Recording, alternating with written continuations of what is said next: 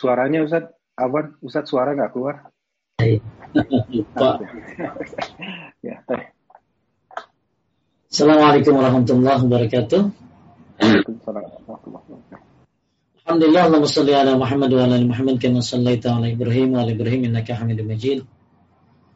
Barik ala Muhammad wa ala Muhammad kama barakta ala Ibrahim wa ala ali Ibrahim innaka Hamidum Majid. Alhamdulillah pada hari ini Allah muliakan kita dengan belajar tauhid. Yang selalu saya bilang orang belajar tauhid seperti memperbaiki jantung pada badan.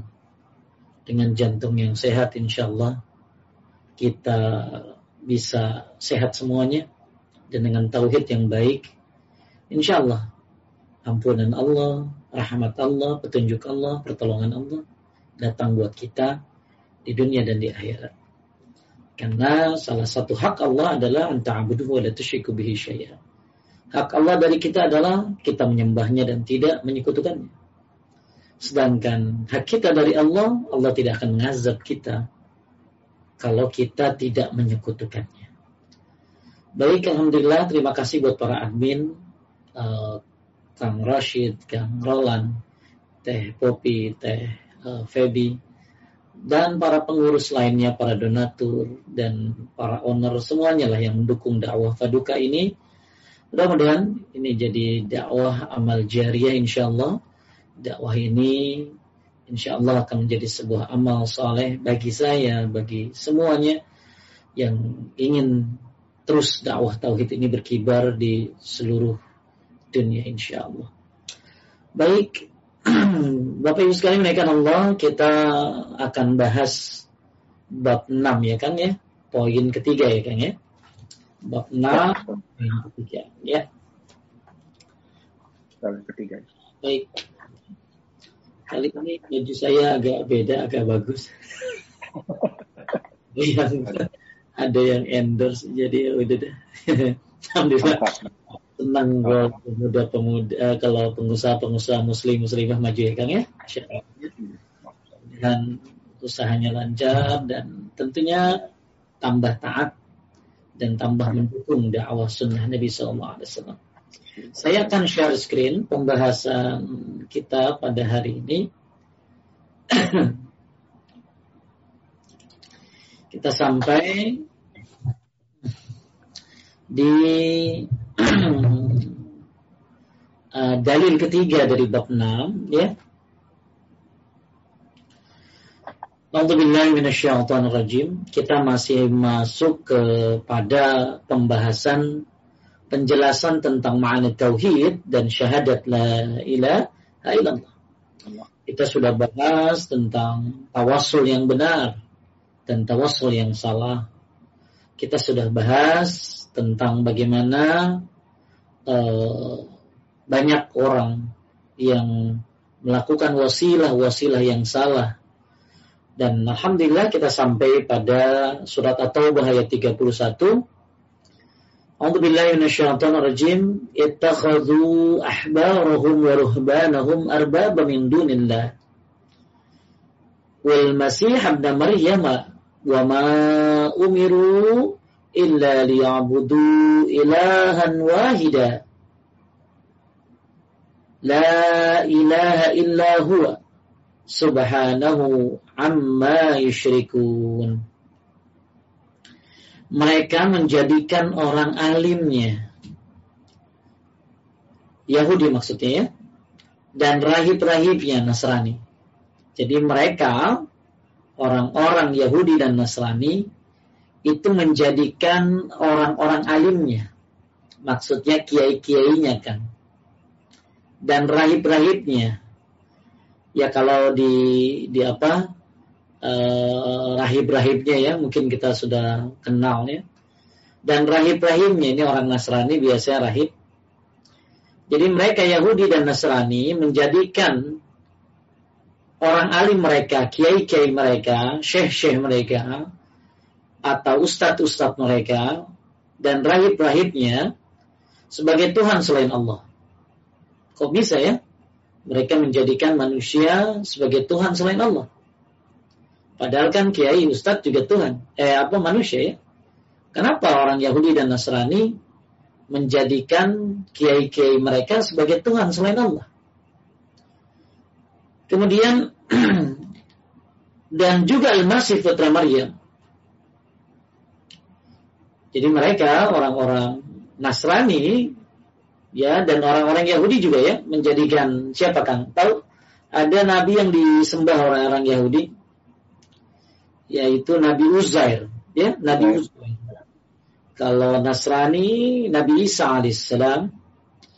Jadi mereka orang-orang Yahudi dan Nasrani menjadikan kiai-kiainya ustadz-ustadznya dan juga Al-Masih putra Maryam sebagai Tuhan selain Allah padahal mereka hanya disuruh menyembah ilah atau Allah yang Maha Esa tidak ada ilah yang berhak ibadah dengan benar selain dia.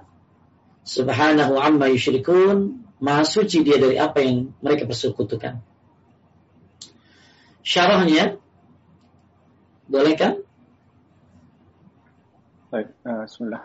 Syarahnya ayat di atas telah ditafsirkan oleh Rasulullah Wasallam kepada Adi bin Hatim, sebagaimana yang diriwayatkan oleh Imam At-Tirmizi dari Adi bin Hatim dia menuturkan. Jadi Adi bin Hatim itu bekas orang Nasrani kan, ya? Oh. Bekas orang Nasrani lanjut. ya, aku pernah mendatangi Nabi Shallallahu Alaihi Wasallam dan di leherku ada salib dari emas. Maka beliau bersabda. Nah, jadi ini Adi bin Hatim masih beragama Nasrani. Nasrani. Ya, masih beragama Nasrani. Maka beliau Shallallahu Alaihi Wasallam bersabda, lanjut.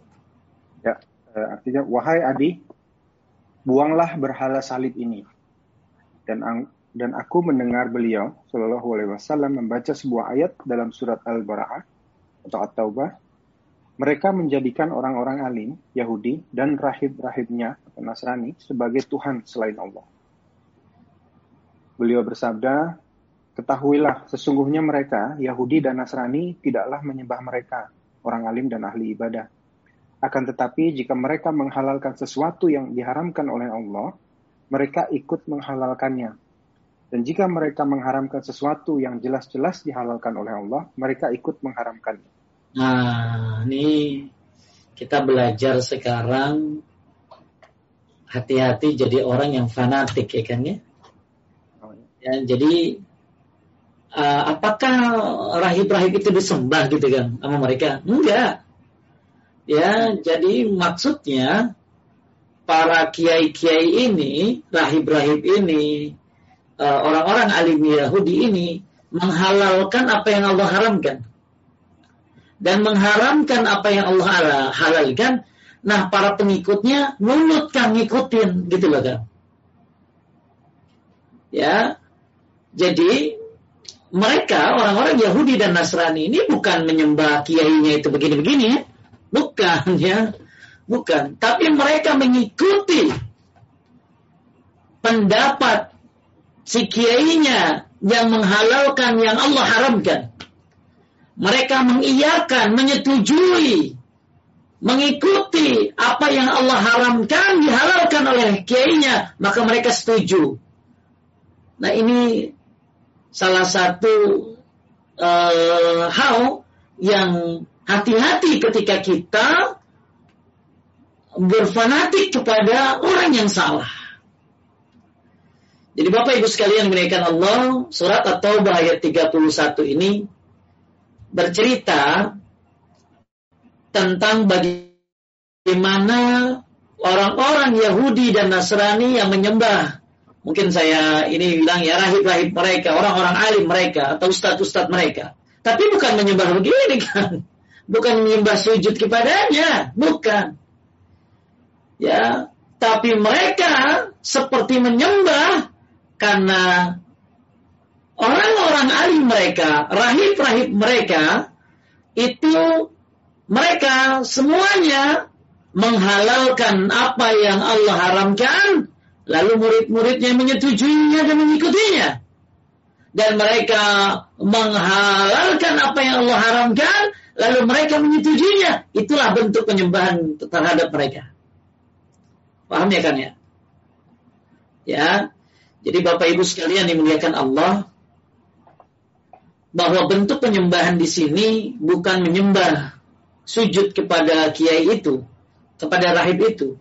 Bentuk penyembahan di sini bukan berarti uh, sujud di hadapan uh, rahib-rahib itu, akan tetapi menyetujui, mengikuti, menyukai pendapat kiainya yang salah. Ya, mengikuti pendapat ustadznya yang salah Padahal Allah telah mengharamkan, tapi kiainya berani menghalalkan. Allah telah menghalalkan, tapi kiainya berani mengharamkan. Ma'asyiral mu'minin rahimani wa rahimakumullah. Baik. Kita lihat ya. Kita lihat faedahnya. Faedahnya. Lanjutkan. Uh, faedah yang pertama, termasuk dalam makna tauhid dan kalimat syahadat la ilaha illallah yaitu taat kepada Allah dalam hal penghalalan dan pengharaman. Oke, okay, ini yang pertama. Jadi termasuk dalam makna tauhid la ilaha illallah adalah tidak boleh ada yang menghalalkan dan mengharamkan kecuali itu adalah dari Allah Subhanahu wa taala. Ya. Jadi ini termasuk adalah bagian dari tauhid rububiyah. Ini termasuk bagian dari apa? Tauhid rububiyah. Kan tauhid itu ada rububiyah, Allah yang menciptakan, yang mengatur, yang memiliki. Ada tauhid uluhiyah, bahwa Allah lah yang disembah. Ya, kemudian ada tauhid asma wa sifat, bahwa Allah itu memiliki nama-nama dan sifat-sifat. Jadi ketika kita uh, apa uh, meyakini bahwa hanya Allah yang berhak menghalalkan dan hanya Allah yang berhak mengharamkan. Ini bagian dari tauhid apa tadi? Rubu, rububiyah. Ini bagian daripada makna tauhid, syahadat la ilaha illallah. Maka ketika manusia berbicara tentang orang yang mentaati ulama dan ahli ibadah dalam penghalalan yang Allah haramkan dan mengharamkan apa yang Allah halalkan berarti ia telah menyembah atau menuhankan mereka. Jadi kiainya menghalalkan apa yang Allah haramkan. Terus kita ngikutin kan, nunut we gitu ya, setuju gitu loh. Maka kita seperti menyembahnya dan menuhankan mereka. Jadi kembali lagi bahwa menuhankan dan menyembah di sini bukan sujud di depannya, tapi mengikuti yang kesalahan-kesalahan yang fatal dalam masalah akidah, apalagi lalu diikuti oleh para para murid-muridnya. Inilah maksud daripada surat At-Taubah ayat 31. Masyarakat muminin rahimani wa rahimakallah. Apa contohnya Pak Ustaz? Contoh. Misalnya ada ada orang yang menghalalkan babi. Ikan ada kan ya? Orang penasaran sama babi kan? Sampai ada restoran buka khusus babi. Sampai-sampai itu begitu diwawancara kan? Dia bilang begini, kita makin penasaran nih. Makin dilarang, makin diharamkan, kita makin akan coba. Lah kan goblok orang gitu. Ya, Kang mungkin pernah dengar ya di daerah kita katanya Kang ada restoran ya, di Bintaro ya Kang. Ya, Masya Allah ya. Terus di wawancara saya lihat yang datang banyak gitu. Mereka uh, apa uh, mau coba-coba pada Allah sudah mengharamkannya. Jadi kalau misalnya ada ada orang mengatakan babi itu halal, padahal Allah telah mengharamkannya, Artinya, terus uh, mereka mengikuti pendapat orang tersebut, berarti mereka telah menyembah orang tersebut. Jadi hati-hati ya, kalau kiai salah jangan diikutin. Ini wah, mau salah ke, mau nyemplung ke, diikutin. Dan saya pernah mengalami hal seperti itu. Ya, dan penting bagi kita, poin yang kedua Kang, lanjutkan. Uh, yang kedua, tidak ada ketaatan kepada makhluk dalam kemaksiatan. Tidak boleh taat kepada makhluk fi maksiatil khalik. Maksiat kepada Allah demi mentaati makhluk. Tidak ada ketaatan kepada makhluk kalau itu urusan maksiat. Walaupun itu orang tua kita. Orang tua kita kalau nyuruh salah ya jangan diikutin. Tapi tetap berbakti sama dia. Tetap ngurus dia. Ya, soalnya ada istilah begini kan. Di dalam sebuah aliran tuh kan, ada istilah begini kan. Serahkan kepalamu kepada gurumu. Serahkan kepalamu kepada gurumu. Pokoknya apa yang gurumu suruh, lakukan, kerjain. Kalimat ini berbahaya ini kan. Ya. Jadi pokoknya ikutin semuanya. Walaupun salah. Ini masyarakat mu'inin rahimani wa rahimakumullah. Ketika ada seorang ustaz, seorang kiai atau siapa pun yang menghalalkan apa yang Allah haramkan atau mengharamkan apa yang Allah halalkan, kemudian Anda mengikutinya, menyetujuinya, maka Anda seperti menyembahnya.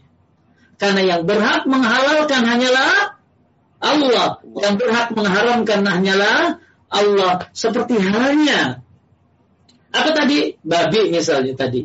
Dihalalkan. Padahal Allah sudah haramkan. Eh kita ngikutin. Enak nih Ustaz ini nih fatwanya nih enak nih ya.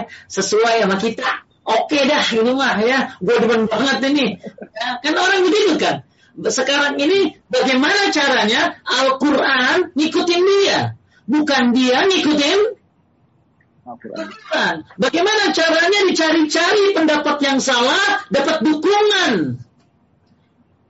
Harusnya dia ngikutin Quran, bukan Quran diakalin supaya ngikutin dia. Contoh lain, ada disertasi tentang zina, ya kan nih kan ya. Nah, itu halal. ya, kan ya, kalau kita dengar hadis bahwa nanti akan ada umatku yang menghalalkan apa? Khamar, menghalalkan musik, menghalalkan sutra, menghalalkan zina.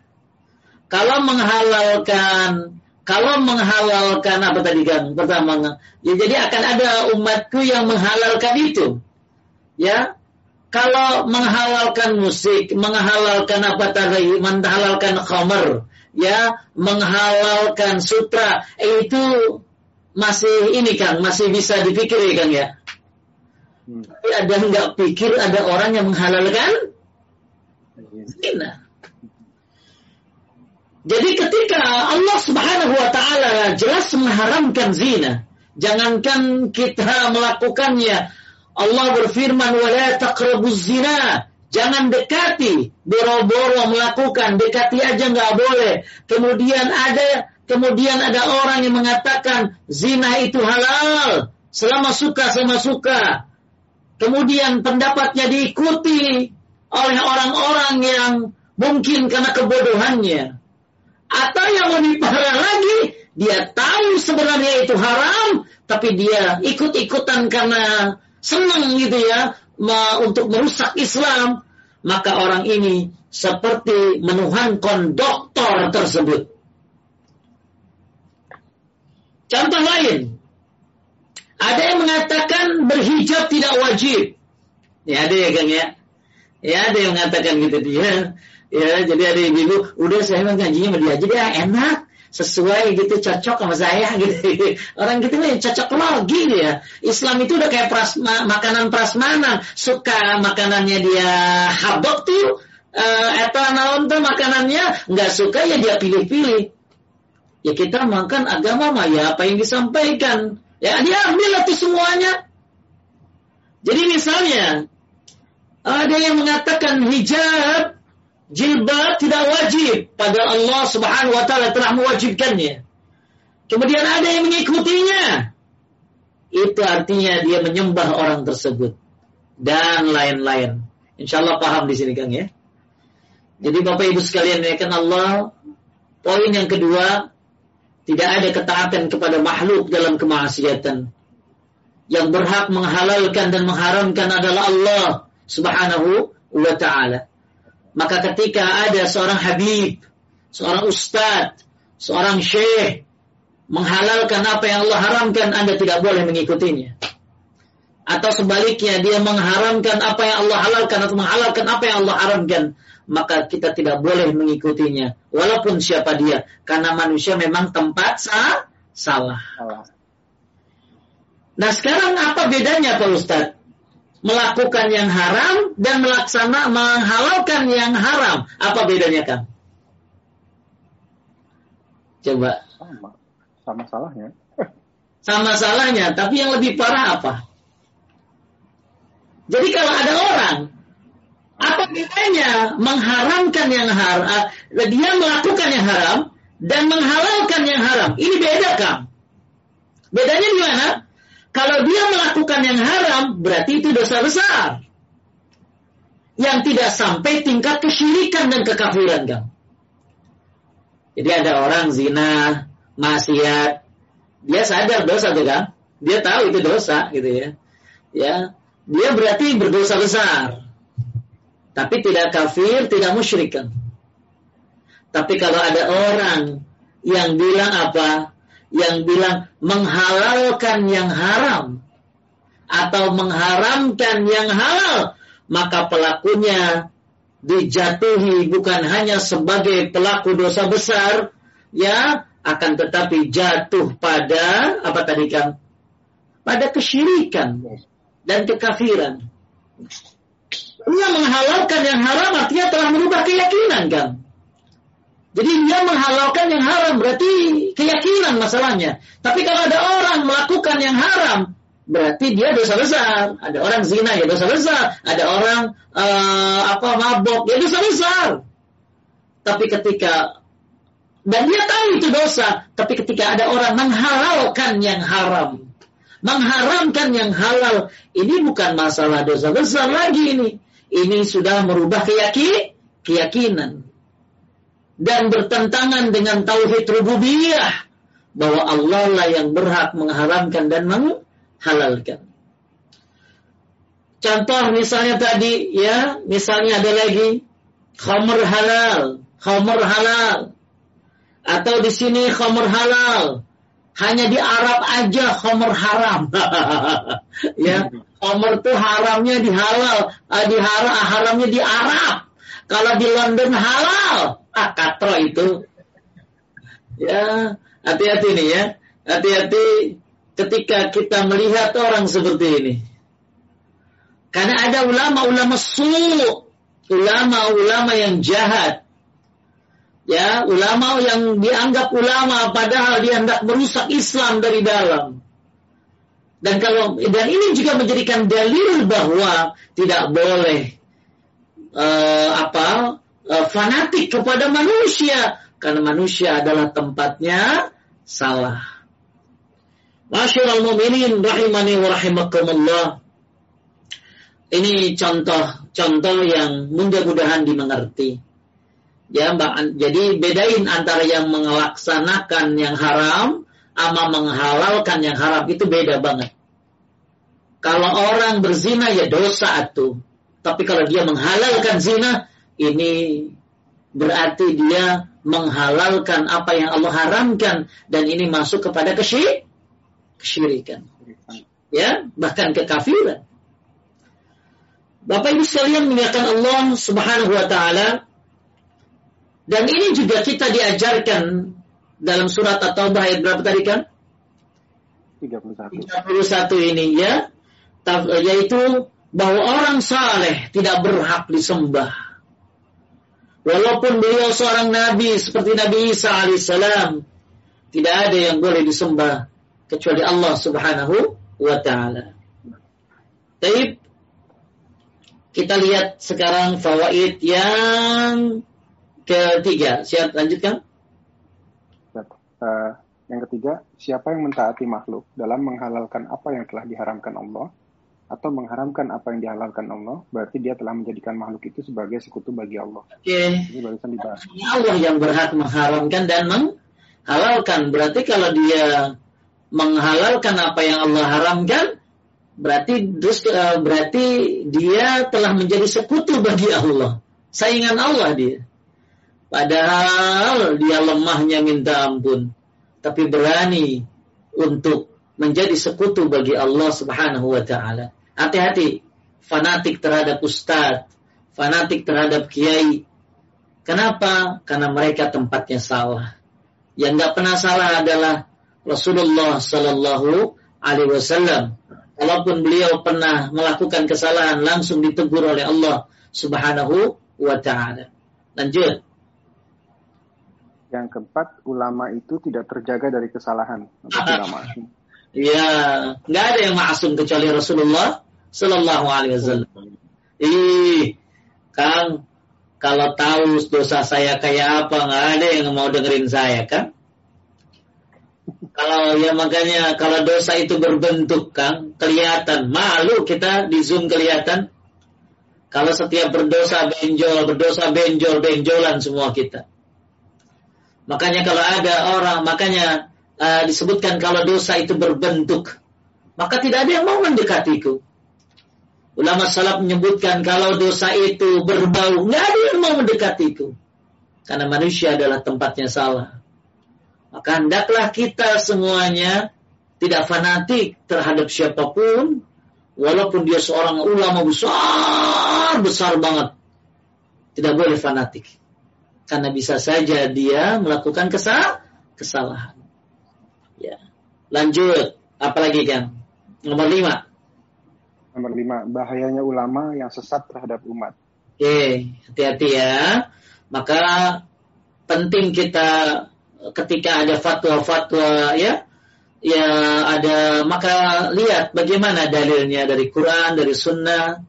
Kemudian tanya lagi kepada ulama-ulama yang ahli yang lainnya maka Ibnu Abbas kan, itu kalau ada satu permasalahan dia tanya kepada 20 orang sahabat, Masya Allah. 20 orang sahabat. Maka ketika kita mendapatkan sesuatu, maka hendaklah kita recheck lagi. Karena kadang-kadang, ya tadi, ada aja kesalahan dalam diri manusia, termasuk ustadz. Lanjut yang terakhir.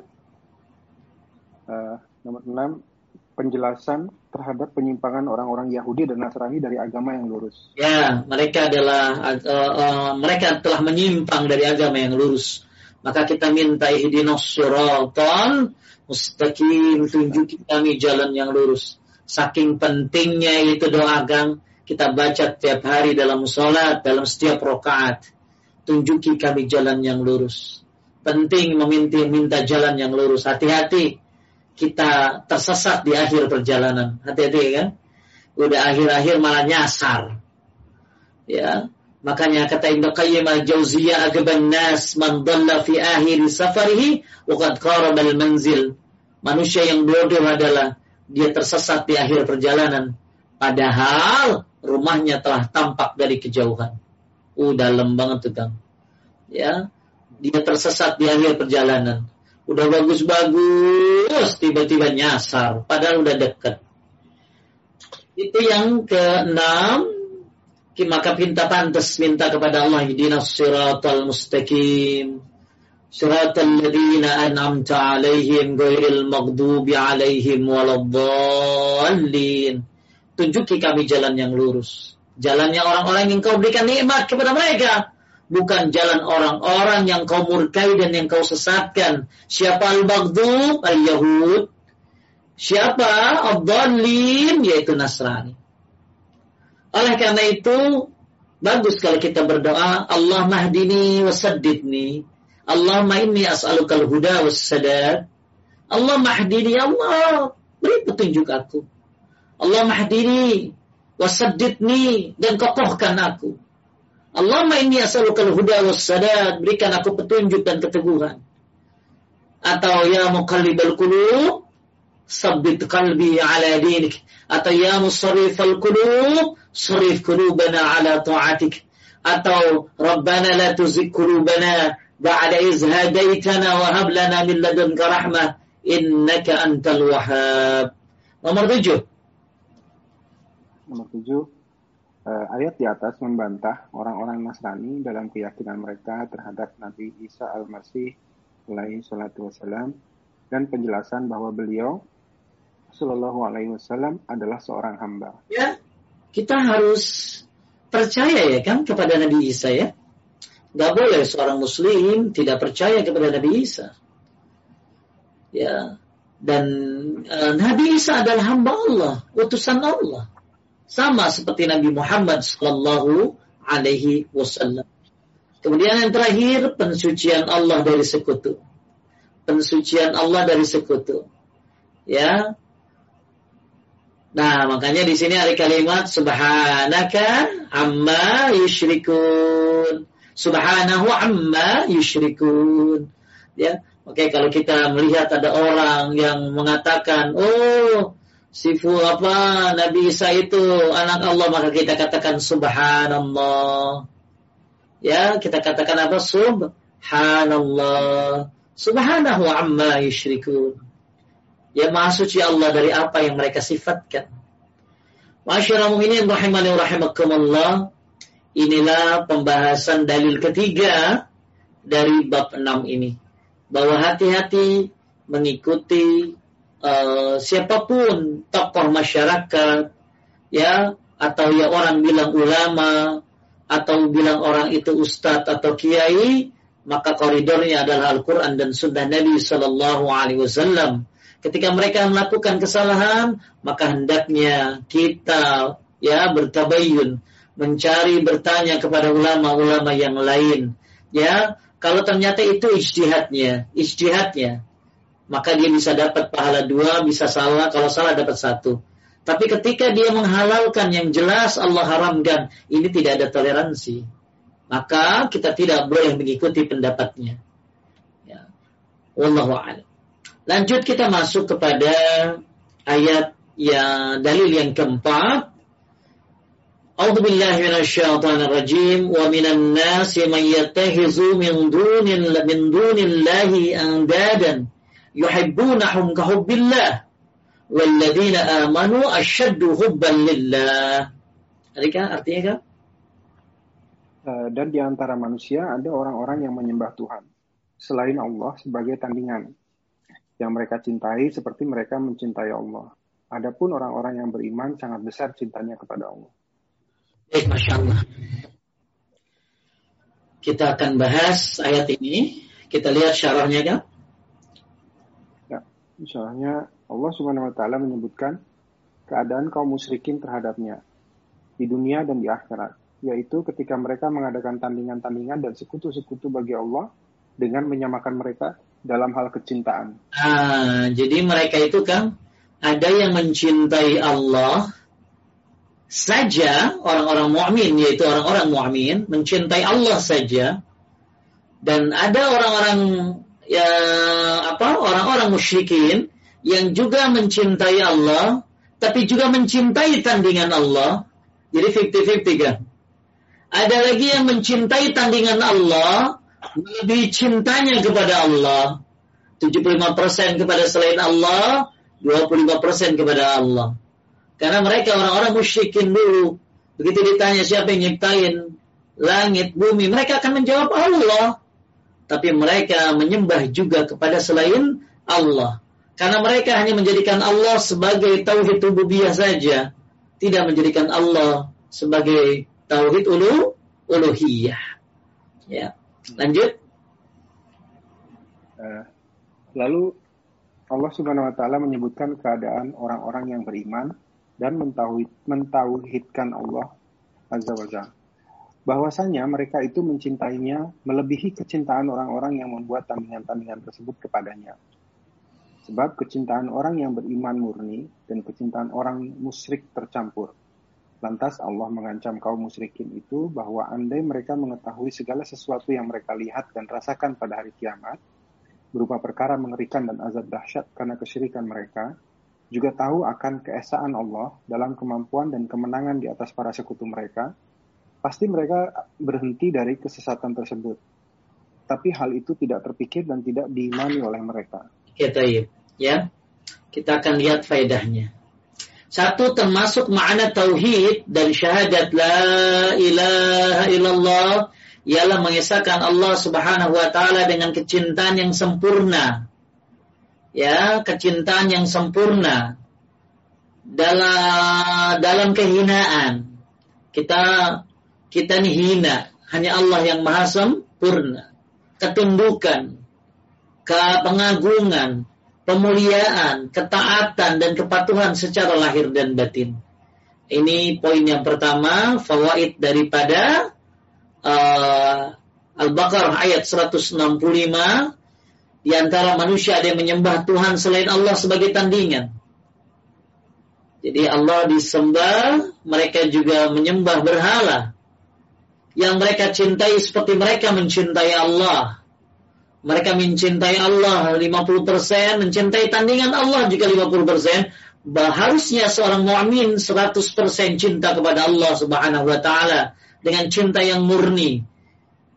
Tapi mereka menjadikan 50-50 atau 75% kepada tandingan Allah, baru kemudian sisanya untuk Allah Subhanahu wa taala. Maka termasuk makna tauhid la ilaha illallah adalah kecintaan yang sempurna kita kepada Allah Subhanahu wa taala dalam kehinaan, dalam ketundukan, dalam pengagungan, dalam pemuliaan, ketaatan dan kepatuhan secara lahir dan batin. Yang kedua, yang kedua, kecintaan yang seperti ini adalah termasuk ibadah. Yang ketiga, yang ketiga, orang-orang musyrik juga mencintai Allah, akan tetapi hal itu tidak bermanfaat serta tidak memasukkan mereka ke dalam Islam. Karena mereka telah mempersekutukan Allah dengan yang lain dalam kecintaan ini. Ya, mereka orang-orang musyrik itu mencintai Allah.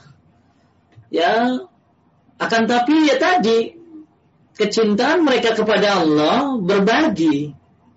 Mereka juga mencintai selain Allah dan mereka mempersekutukan Allah dengan yang lain dalam kecintaan ini. Maka ini tidak boleh.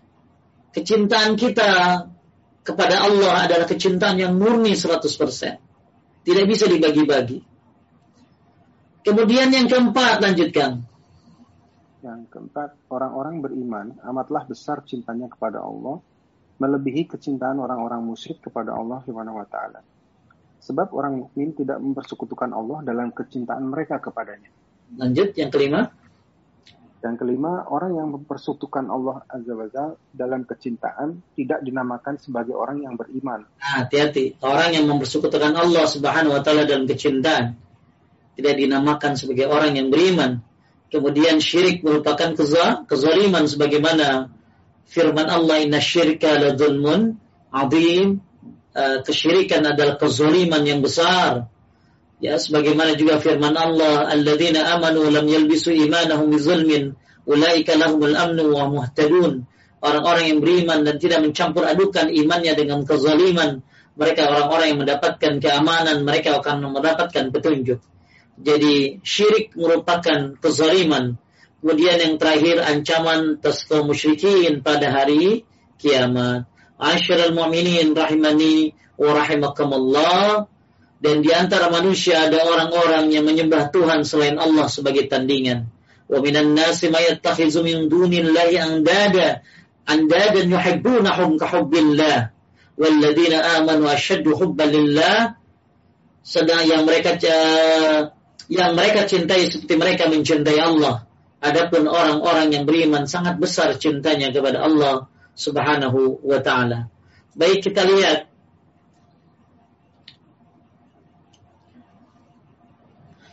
di antara manusia, uh, Syaikhul Islam Ibn Taimiyah rahimahullah mengatakan, barang siapa yang mencintai makhluk seperti kecintaannya kepada Khalik, mencintai makhluk seperti kecintaannya kepada Khalik, dia telah melakukan perbuatan syirik. Sungguh dia telah menjadikan selain Allah sebagai tandingan dan mencintai sebagaimana dia mencintai Allah. Nah, kita akan bahas sekarang tentang macam-macam cinta. Ada apa dengan cinta? Ya, kita akan bahas dengan tentang mahabbah. Ya, apa itu mahabbah? Cinta. Boleh kan? Ya, uh, cinta kepada Allah adalah ibadah hati yang sangat agung. Yang kita beribadah kepada Allah dengan cinta, harap dan takut kepadanya. Ya, ingat ya kan? Kita uh, zikir itu ada zikir lisan, zikir hati, zikir perbuatan. Zikir perbuatan tuh sholat, puasa, haji. zikir lisan ya kita baca subhanallah alhamdulillah Allah akbar la ilaha illallah dan lain-lain. Lah zikir hati kata Syekh bin Bas itu cinta kepada Allah. Itu zikir hati. Zikir hati termasuk adalah takut kepada Allah, berharap kepada Allah. Itu zikir apa kan? Hati. Makanya cinta kepada Allah, takut kepada Allah, harap kepada Allah itu termasuk ibadah hati yang agung. Mahabbah cinta ada macam-macamnya. Berikut penjelasannya. Satu, lanjutkan. Ya, pertama, mahabbah ibadah atau cinta ibadah, yaitu mencintai Allah dan mencintai hal-hal yang dicintai oleh Allah. Allah Subhanahu wa taala berfirman yang artinya adapun orang-orang yang beriman sangat besar cintanya kepada Allah. Baik. Jadi ini mahabbah yang pertama, cinta yang pertama adalah cinta ibadah yaitu mencintai Allah dan mencintai hal-hal yang dicintai oleh Allah. Ya, ya, kita mencintai Rasulullah karena Allah menyuruh kalau kalian mencintai Allah ikuti siapa? Rasulullah sallallahu alaihi wasallam qul in kuntum tuhibbuna Allah fattabi'uni yuhibbukum Allah wa yaghfir lakum dzunubakum. Siapa yang mencintai Allah ikuti aku. Siapa? Nabi Muhammad sallallahu alaihi wasallam. Maka, maka orang-orang dulu makin mencintai Allah, makin menjalankan sunnah. Makin besar cintanya kepada Allah, makin menjalankan sunnahnya.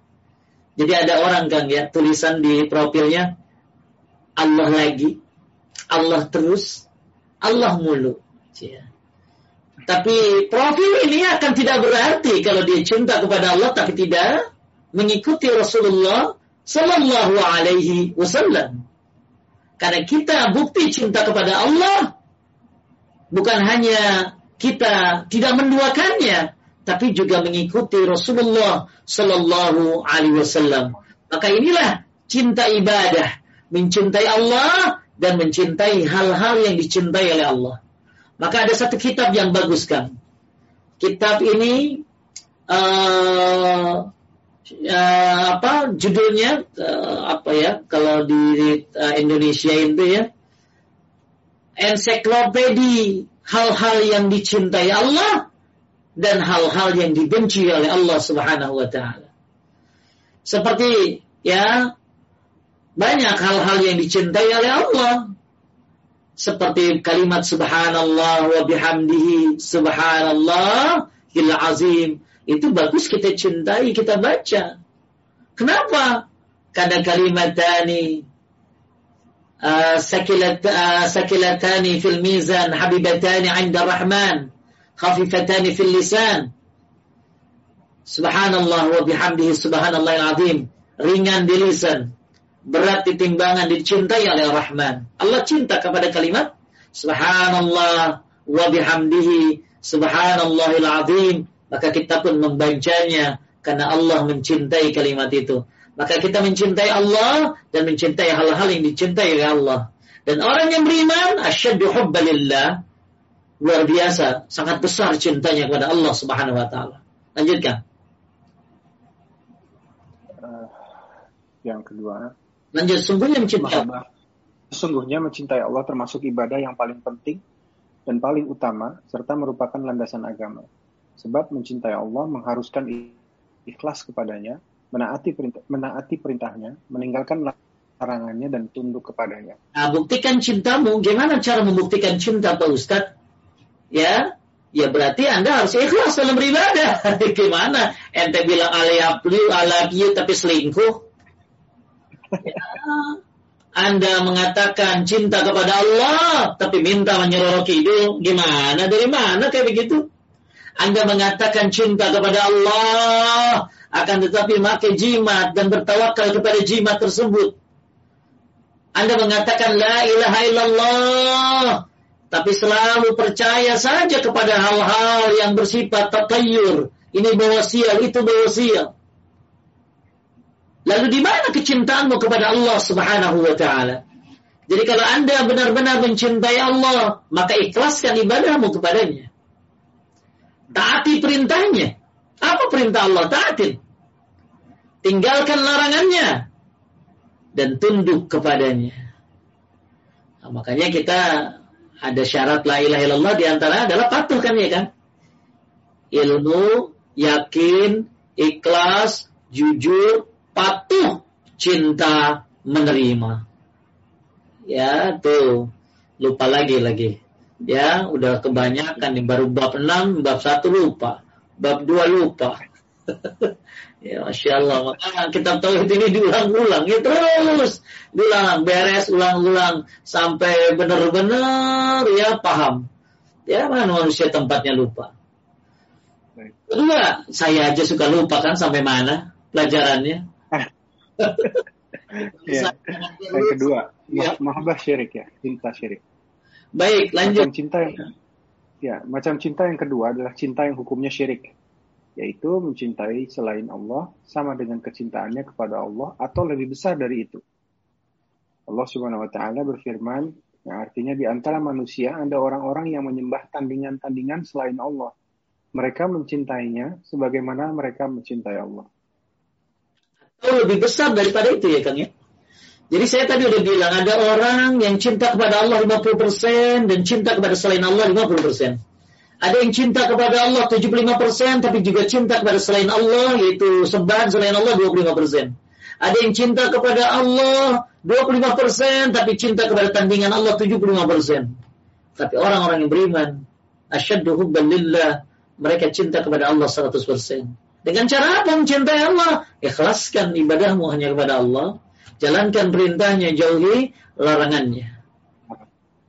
Syekh Islam Ibnu Taimiyah rahimahullah mengatakan barang siapa mencintai makhluk sebagaimana kecintaannya kepada Khalik, dia telah melakukan perbuatan syirik. Sungguh dia telah menjadikan selain Allah sebagai tandingan dan mencintainya sebagaimana dia mencintai Allah. Yang ketiga, itu namanya kecintaan yang syirik. Nah sekarang kecintaan yang bersifat maksiat.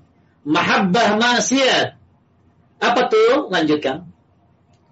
Macam cinta yang ketiga adalah cinta yang hukumnya maksiat.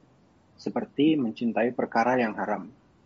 Allah Subhanahu wa taala berfirman yang artinya dan wanita-wanita di kota berkata, Istri Al-Aziz menggoda bujangnya untuk menundukkan dirinya kepadanya, sesungguhnya cintanya kepada bujangan itu sangat mendalam.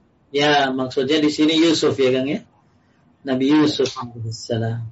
Nah, ini cinta yang bersifat apa kan? Maksiat. Artinya cinta maksiat.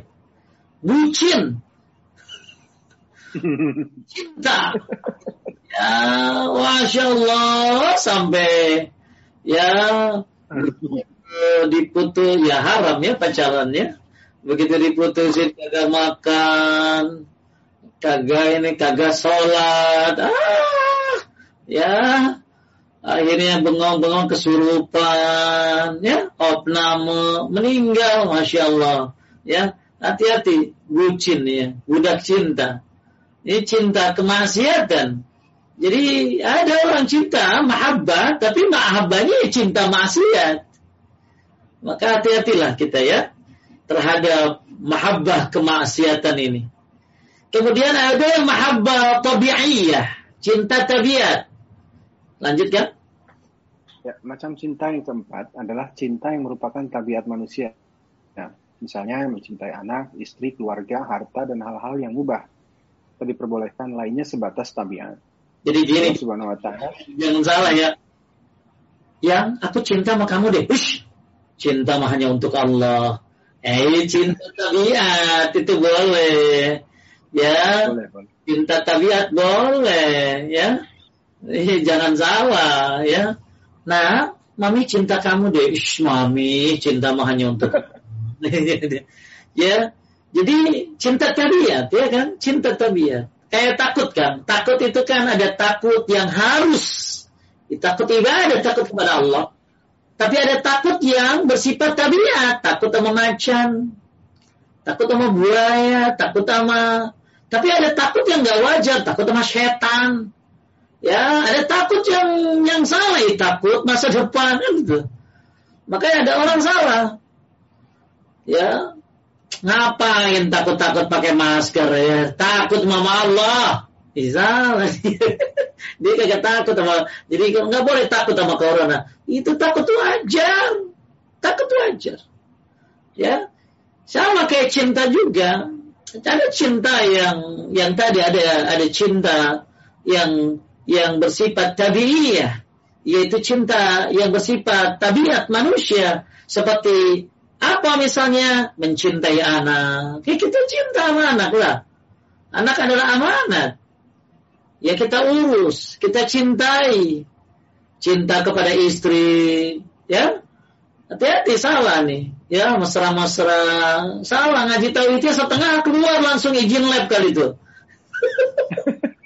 Itu izin lab Pak Ustadz juga belum beres. Ya. Nah, ini begitu sayang sayangan ya. Nggak boleh cinta sama aku pin ya cinta sama Allah. Boleh cinta tabiat ya Kemudian cinta kepada harta boleh, tapi yang salah adalah cinta yang berlebihan kepada harta. Makanya Qayyim Al-Jauziyah, "Famata kana al-mal fi yadika lam yadurruka walau katsir." Ketika harta ada di tanganmu, maka tidak uh, tidak akan bermasalah ketika harta itu banyak. Karena hartanya ada di tangan. Tapi ketika cinta harta itu ada di hatimu, lam yadurruka, maka itu akan membahayakanmu turuka walau fi yadika uh, kalau walaupun di, di, di tanganmu nggak ada apa-apa gitu. Maka ketika kita punya harta, kita mencintainya.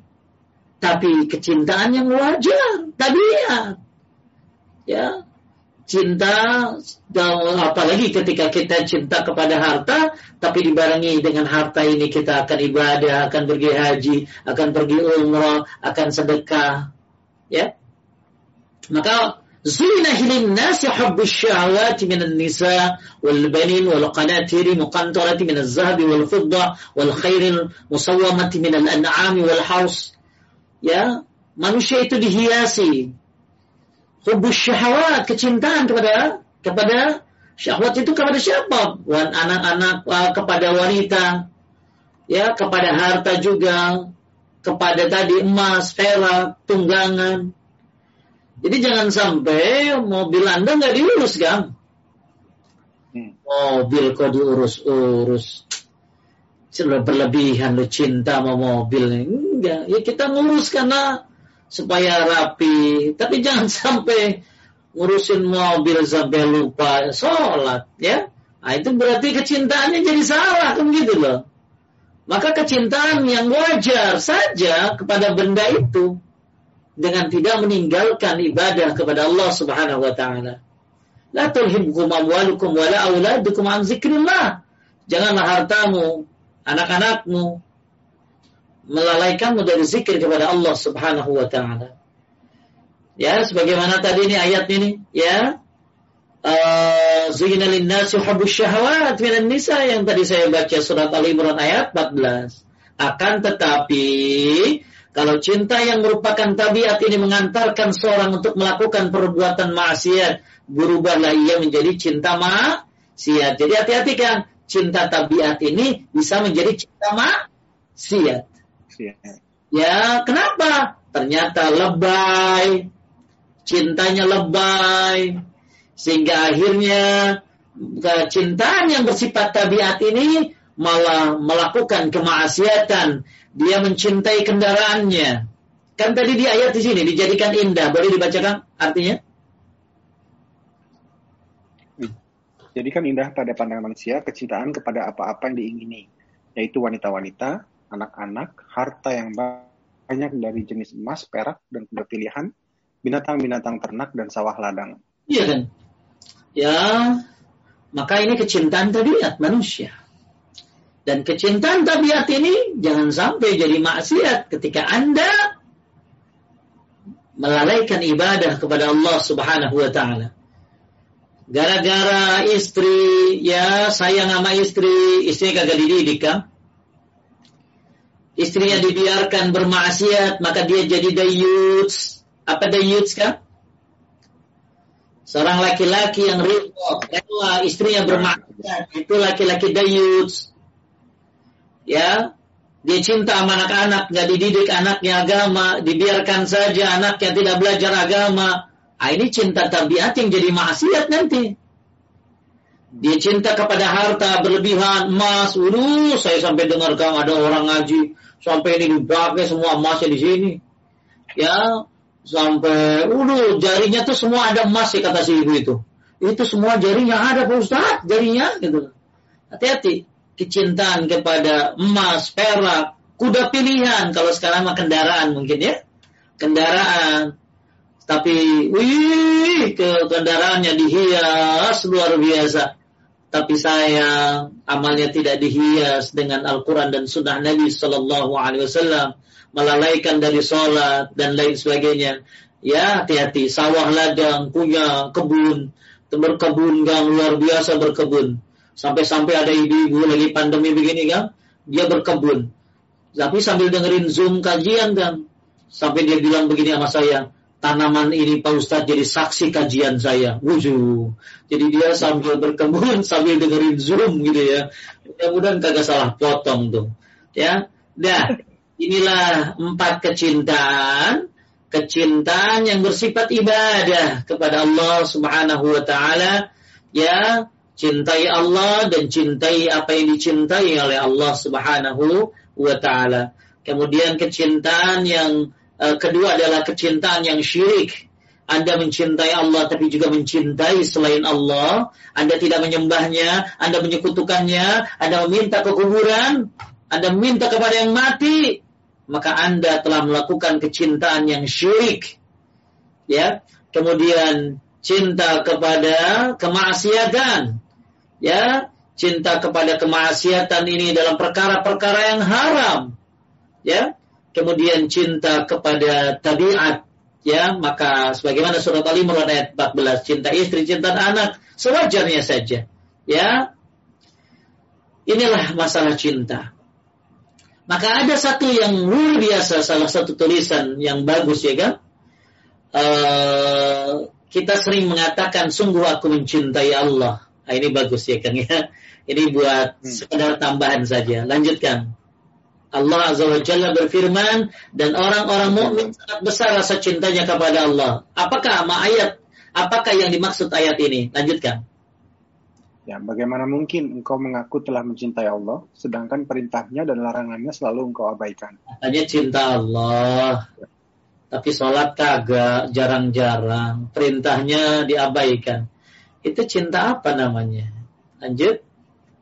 Ya, bagaimana mungkin engkau mengaku telah mencintai Allah, sedangkan berulang kali kau mengundang kemurkaannya? Masya Allah.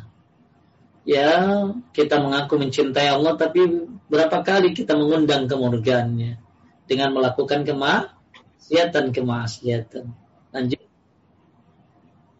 Bagaimana mungkin engkau mengaku telah mencintai Allah sedangkan kau menyelisihi sunnah Rasulullah Shallallahu Alaihi Wasallam? Di atasnya kan, bagaimana mungkin? Bagaimana mungkin engkau mengaku telah mencintai Allah sedangkan engkau mencintai dan membanggakan musuhnya? Uh, siapa musuh Allah? Setan. Tandingan-tandingannya, sekutunya. Ya, siapa musuh Allah? Dukun. Ya, jibat wa tagut. Maka katanya mencintai Allah, tapi kita membanggakan musuh-musuhnya. Kemudian, hmm Bagaimana mungkin kau telah mengaku telah mencintai Allah sedangkan kau menyelisihi sunnah Rasulullah SAW? Tadi ya, Ali Imran 31, ya. Anda mencintai Allah, ya ikuti Rasulullah Sallallahu Alaihi Wasallam. Katanya cinta Allah, ya ikuti Nabi lah. Lanjut. Ya, bagaimana mungkin engkau mengaku telah mencintai Allah sedangkan pada surat-surat cintanya tidak pernah engkau baca? Apa Kang? Al-Quran. Al-Quran. Katanya cinta Allah. Gak pernah baca Quran. Ya. Kemudian uh, bagaimana mungkin engkau mengaku telah mencintai Allah sedangkan kedatangannya di sepertiga malam akhir tidak engkau sambut? Masya Allah, ya introspeksi diri ya. Luar biasa kita rindu Ramadan ya kan? Betul. Ramadan bisa bangun jam 3, setengah 3, jam 2. Sekarang muncul virus futur manusia pada futur. Habis Ramadan subuh terlambat lagi. Maka Masya Allah, yuk kita koreksi lagi ya cinta kita kepada Allah Subhanahu Wa Taala. Lanjut. Bagaimana mungkin engkau mengaku telah mencintai Allah, sedangkan engkau berlaku sombong terhadap walinya, bahkan telah menghina dan melecehkan mereka. Ya, Allah punya wali ya. Yang tahu wali Allah ya cuma Allah Subhanahu wa taala. Maka uh, kita semuanya uh, mencintai wali Allah ya, cuman siapanya yang ini yang kita tidak tahu. Tapi yang pasti uh, kita semua bisa jadi waliullah dengan cara menjalankan perintahnya, jauhi larangannya. Waliullah itu ada dua kan. Waliullah al-mukarrabun, waliullah yang terdepan, yang terdekat, ada waliullah yang pertengahan. Waliullah yang terdepan adalah mereka yang menjalankan yang wajib dan menjalankan yang sunnah meninggalkan yang haram, bahkan meninggalkan yang makruh. Ini waliullah yang terdepan. Yang wajib, yang sunnah dijalankan, yang haram, yang makruh ditinggalkan. Tapi ada waliullah yang pertengahan, hanya menjalankan yang wajib saja kan, dan meninggalkan yang dilarang saja. Ya, dia meninggalkan ya dia dia jalanin yang wajib saja, tidak sunnah. Tidak menjalankan yang sunnah, dia juga meninggalkan yang haram, maka dia jadi wali tapi wali pertengahan. Makanya ya kita hormati orang-orang yang saleh ya, selama ya eh, kita uh, intinya kita menghormati siapa saja, apalagi mereka orang-orang yang mencintai Allah Subhanahu wa taala. Lanjut. Uh, bagaimana mungkin engkau mengaku Eh, telah mencintai Allah sedangkan dosa-dosa dan maksiat secara sembunyi-sembunyi serta terang-terangan masih engkau lakukan. Ya, masya Allah ya. Ini kita media introspeksi ya Kang ya. Kita koreksi lagi kecintaan kita kepada Allah Subhanahu Wa Taala ini. Ya Allah, aku sungguh benar-benar mencintaimu walaupun aku bermaksiat kepadamu. Ya Allah, aku mohon kepadamu cintamu dan mencintai orang yang mencintaimu dan mencintai setiap amalan menjadikan diriku semakin dekat kepadamu. Ya Allah jadikanlah kecintaanmu kepadamu adalah sesuatu yang paling aku cintai dan jadikanlah rasa takutku kepadamu adalah sesuatu yang paling aku takuti. Ini tulisan dari Ustadz Najim Umar ya, bagus-bagus dia kalau nulis. Bapak Ibu bisa lihat Instagramnya ya, bagus ya Najim Umar uh, official. Itu bagus-bagus ya, masya Allah tulisan beliau uh, luar biasa ya. Allah muliakan beliau dengan tulisan-tulisan yang indah sesuai dengan Quran dan Sunnah Nabi Shallallahu Alaihi Wasallam.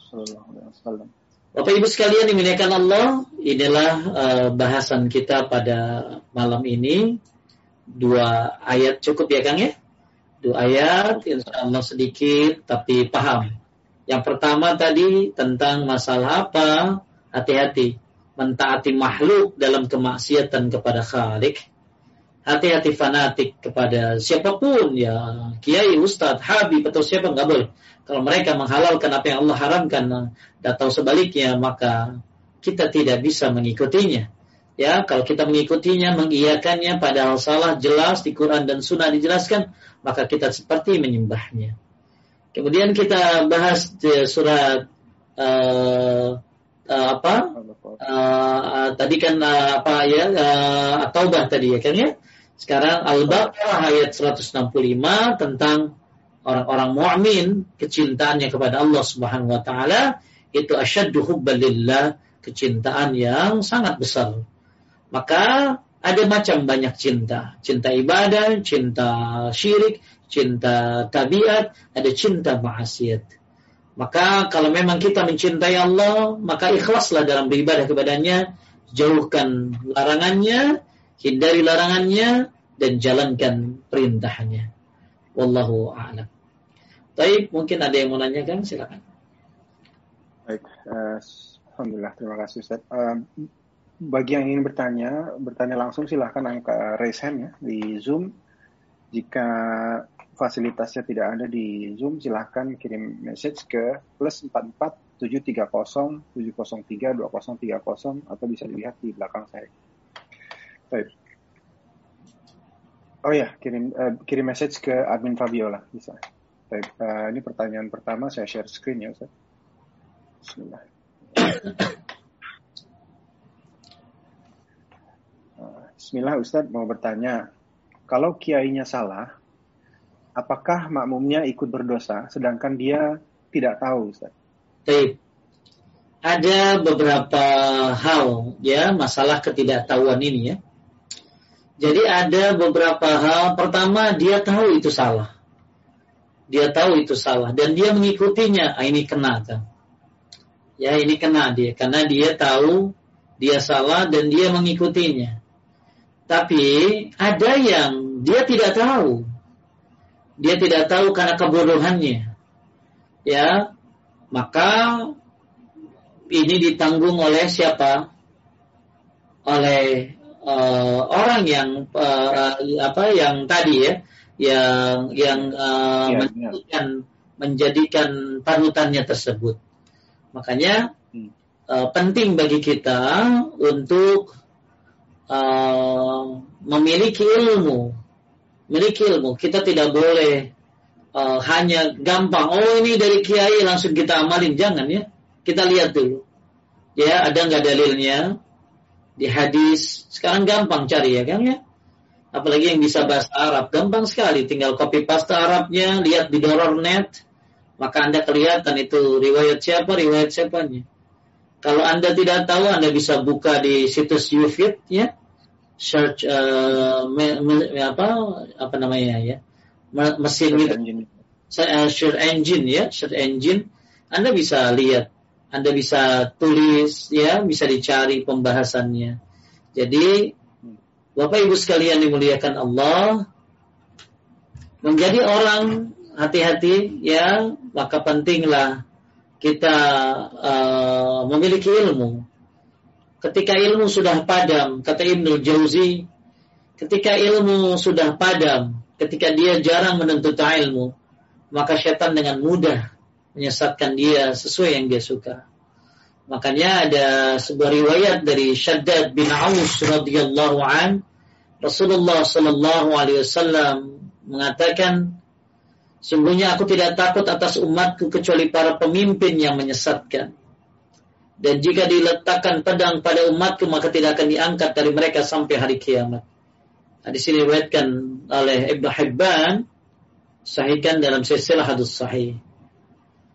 Jadi maksudnya pemimpin di sini adalah siapa? Bisa jadi pemimpin negara atau para ulama yang menyesatkan. Maka kita penting untuk terus menuntut ilmu dan terus dicari ilmu sampai tinta ada di tangan kita, lalu Allah cabut nyawa kita. Terus belajar. Jangan merasa pernah pintar. Jangan merasa sudah pintar. Siapa yang merasa pintar, maka itulah orang bodoh. Wa in dhanna annahu kadalima faqad jahal. Maka siapa yang merasa dia merasa sudah pintar itu orang bodoh.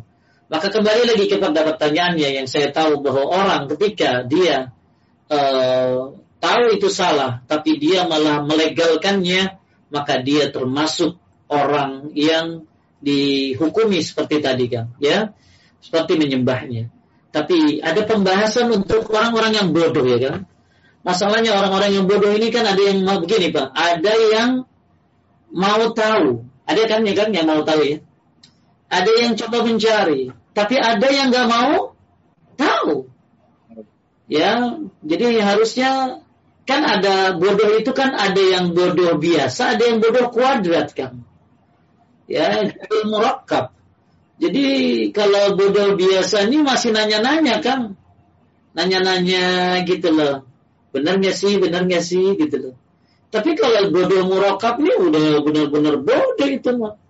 Maka ini akan ditanggung. Bisa jadi ditanggung oleh si uh, pemfatwa atau ulama atau ustadz atau siapa kiai yang uh, menghalalkan yang haram dan mengharamkan yang halal ini ya tapi di dalam Al-Quran Allah Subhanahu wa taala berfirman, "Lau kunna nasma'a nakil ma kunna fi ashabis sa'ir." Kalau kalian mau dengar, mau berpikir, kalian tidak akan masuk ke dalam neraka sa'ir. Jadi penting kita mau dengar, mau berpikir. Ya Allah kasih kita akal untuk berpikir.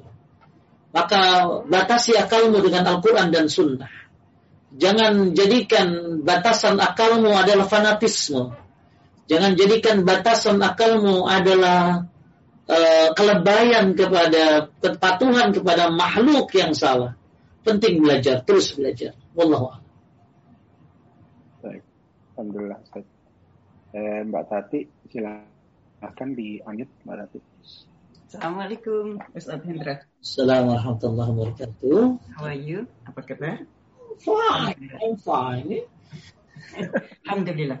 Nah, uh, kita hidup di sini memang agak ada sulit. Apa? Saya biasa aja. Alhamdulillah. Bahasa Indonesia atau saya bingung lagi. Lanjut.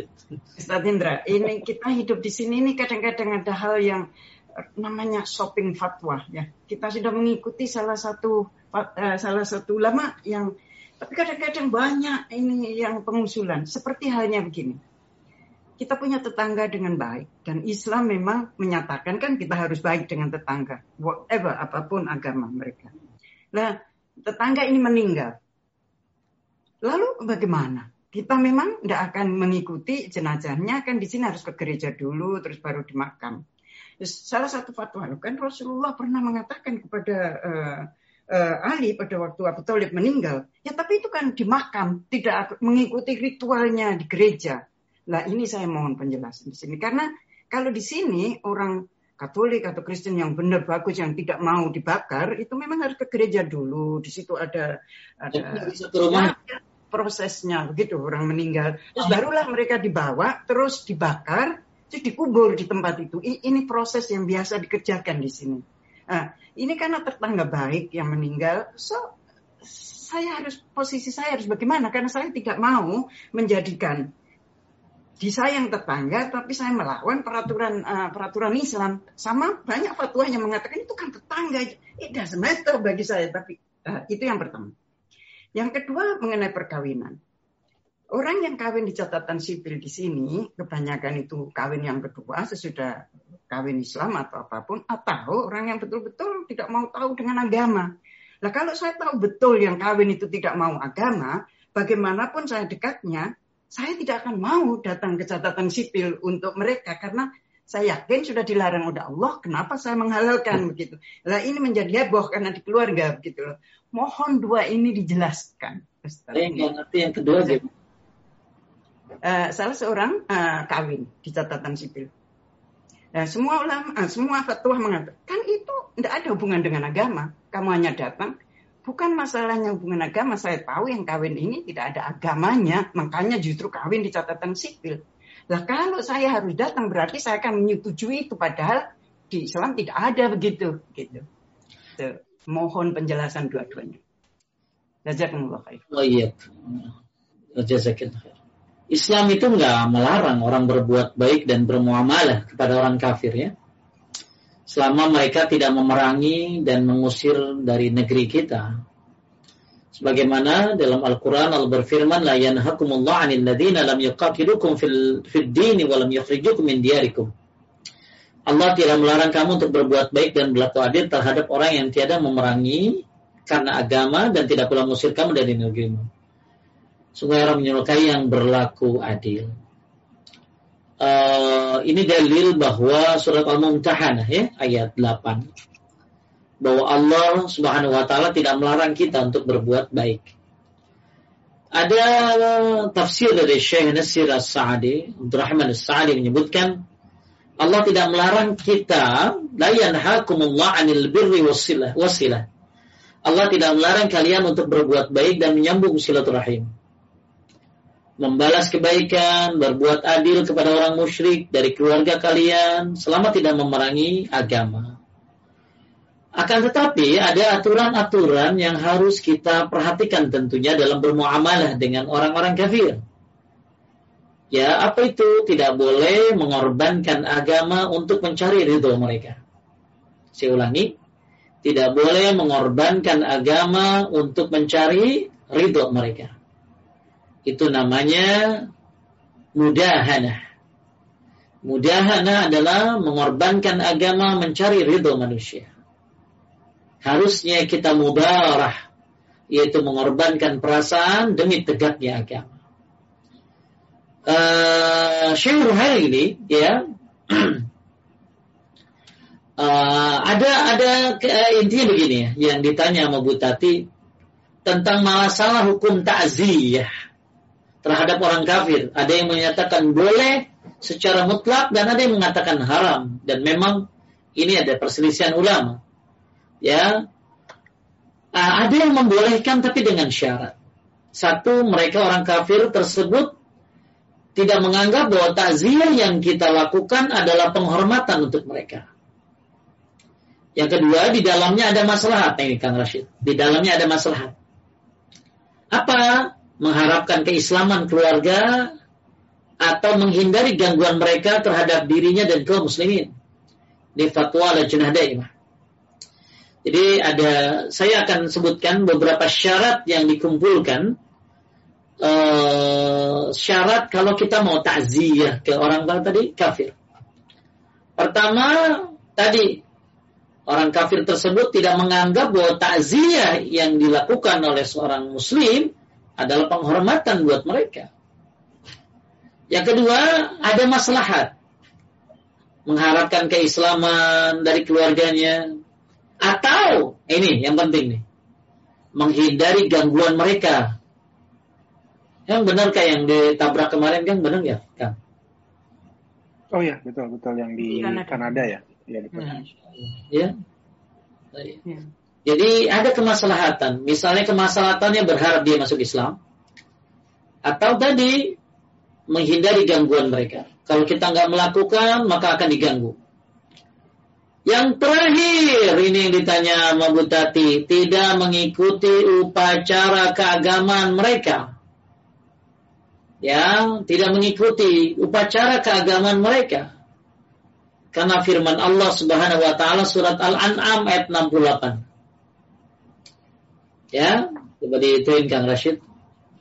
Ya, sebentar. وإذا رأيت الذين يخوضون في آياتنا فعارض عنهم حتى يخوضوا في حديث غيره وإما ينسينك الشيطان فلا تقعد بعد الذكرى مع الكون الظالمين artinya kan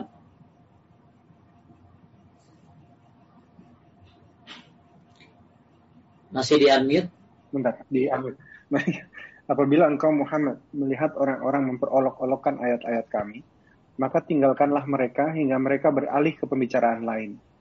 Dan jika setan benar-benar menjadikan engkau lupa akan larangan ini, setelah ingat kembali, janganlah engkau duduk bersama orang-orang yang zalim. Baik. Ya, jadi ini dalil yang melarang kita mengikuti upacara keagamaan mereka.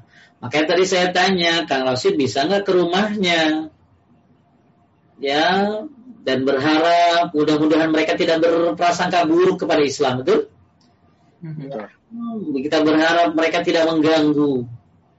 Dan kalau bisa mereka dikenalkan Islam ya alhamdulillah. Ya. Tapi tadi jangan sampai akhirnya mencari ridho mereka lalu mengorbankan agama kita. Nah, itu ya. Dan uh, tidak ada dalil, tidak ada doa khusus ya untuk takziah kepada orang kafir ya eh, nggak uh, boleh mintain rahmat, nggak boleh mintain ampunan. Akan tapi ada yang memboleh kalau kita dengar mereka bilang kita dengar orang kafir meninggal nalillahi ya boleh karena semua milik Allah kan. Semua milik Allah Subhanahu wa taala. Ya, ya bahkan uh, diperbolehkan memenuhi undangan makan orang kafir selama untuk menarik hatinya kepada Islam.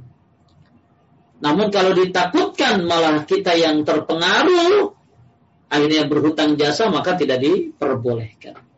Tapi intinya tadi kalau memang takziahnya uh, kita uh, ke rumahnya ya, maka nggak apa-apa. Dan niatkan untuk mengenalkan Islam. Mudah-mudahan suatu saat mereka mau bertanya tentang Islam. Dan kecintaan itu kan nggak gampang ya kan. Mungkin nggak sekali dua kali. Ya mungkin lama-lama dengan sikap baiknya Bu Tati kepada mereka ini mereka kenapa kamu baik sekali sih? Gitu loh. Ya oh hai muslim. Ya oh ya gitu loh. Emang agama Islam nggak iyalah ya Islam ngajar. Mudah-mudahan nanti dia nanya seperti itu. Itu yang pertama ya. Yang kedua kedua apa tadi ya tadi pernikahan perkawinan pernikahan Ustaz. perkawinan pernikahan Nah. Jadi bisa ya kita datang ke pernikahan yang salah ya. Ya, ketika pernikahan ada kemaksiatan nggak boleh datang ya. Nggak boleh datang ada pernikahan yang kemaksiatan nggak boleh datang itu mah. Jadi kita tidak boleh akhirnya eh, apa ya? Karena saking pengen toleransinya apa aja diikutin ya nggak bisa. Ada hal-hal yang bisa kita ikuti. Tapi kalau nanti datang ke misalnya eh, kalau tadi kan pernikahannya yang memang salah ya, ya dia bukan orang Islam, kemudian tidak beragama, tidak beragama malah, ya tidak bisa didatangi. Tapi kita harus berbuat baik sama siapa aja. Cuman masalahnya kenapa kita berbuat baik di waktu-waktu tertentu kan gitu. Harusnya kita memang berbuat baik kepada siapa pun, kapan pun, ya kita berbuat baik. Akan tapi jadi gini misalnya Kang ya. Kita berbuat baik kepada orang tetangga tiap hari, lalu pas gitu ada acara yang tidak syariat kita datang tidak datang satu hari itu dia nggak masalah ya. Orang kita buat baiknya tiap hari kok. ya. Nah, ini uh, tapi kita aja Bu Tati mudah-mudahan tambah solehah ya. Oh iya. Lanjut. Lanjut Ustaz, Eh, pertanyaan berikutnya saya bacakan. Eh, Assalamualaikum Ustaz. Bagaimana dengan perilaku taklid yang berlaku pada santri-santri di pesantren? Bahkan di organisasi tertentu terlihat kasat mata apabila saat ini terang benderang yang salah diikuti. Sehingga banyak menimbulkan kegaduhan. Mohon pencerahan Ustaz. Iya, taklid ini ya, taklid ini banyak sekali membuat orang akhirnya jadi membenarkan yang salah.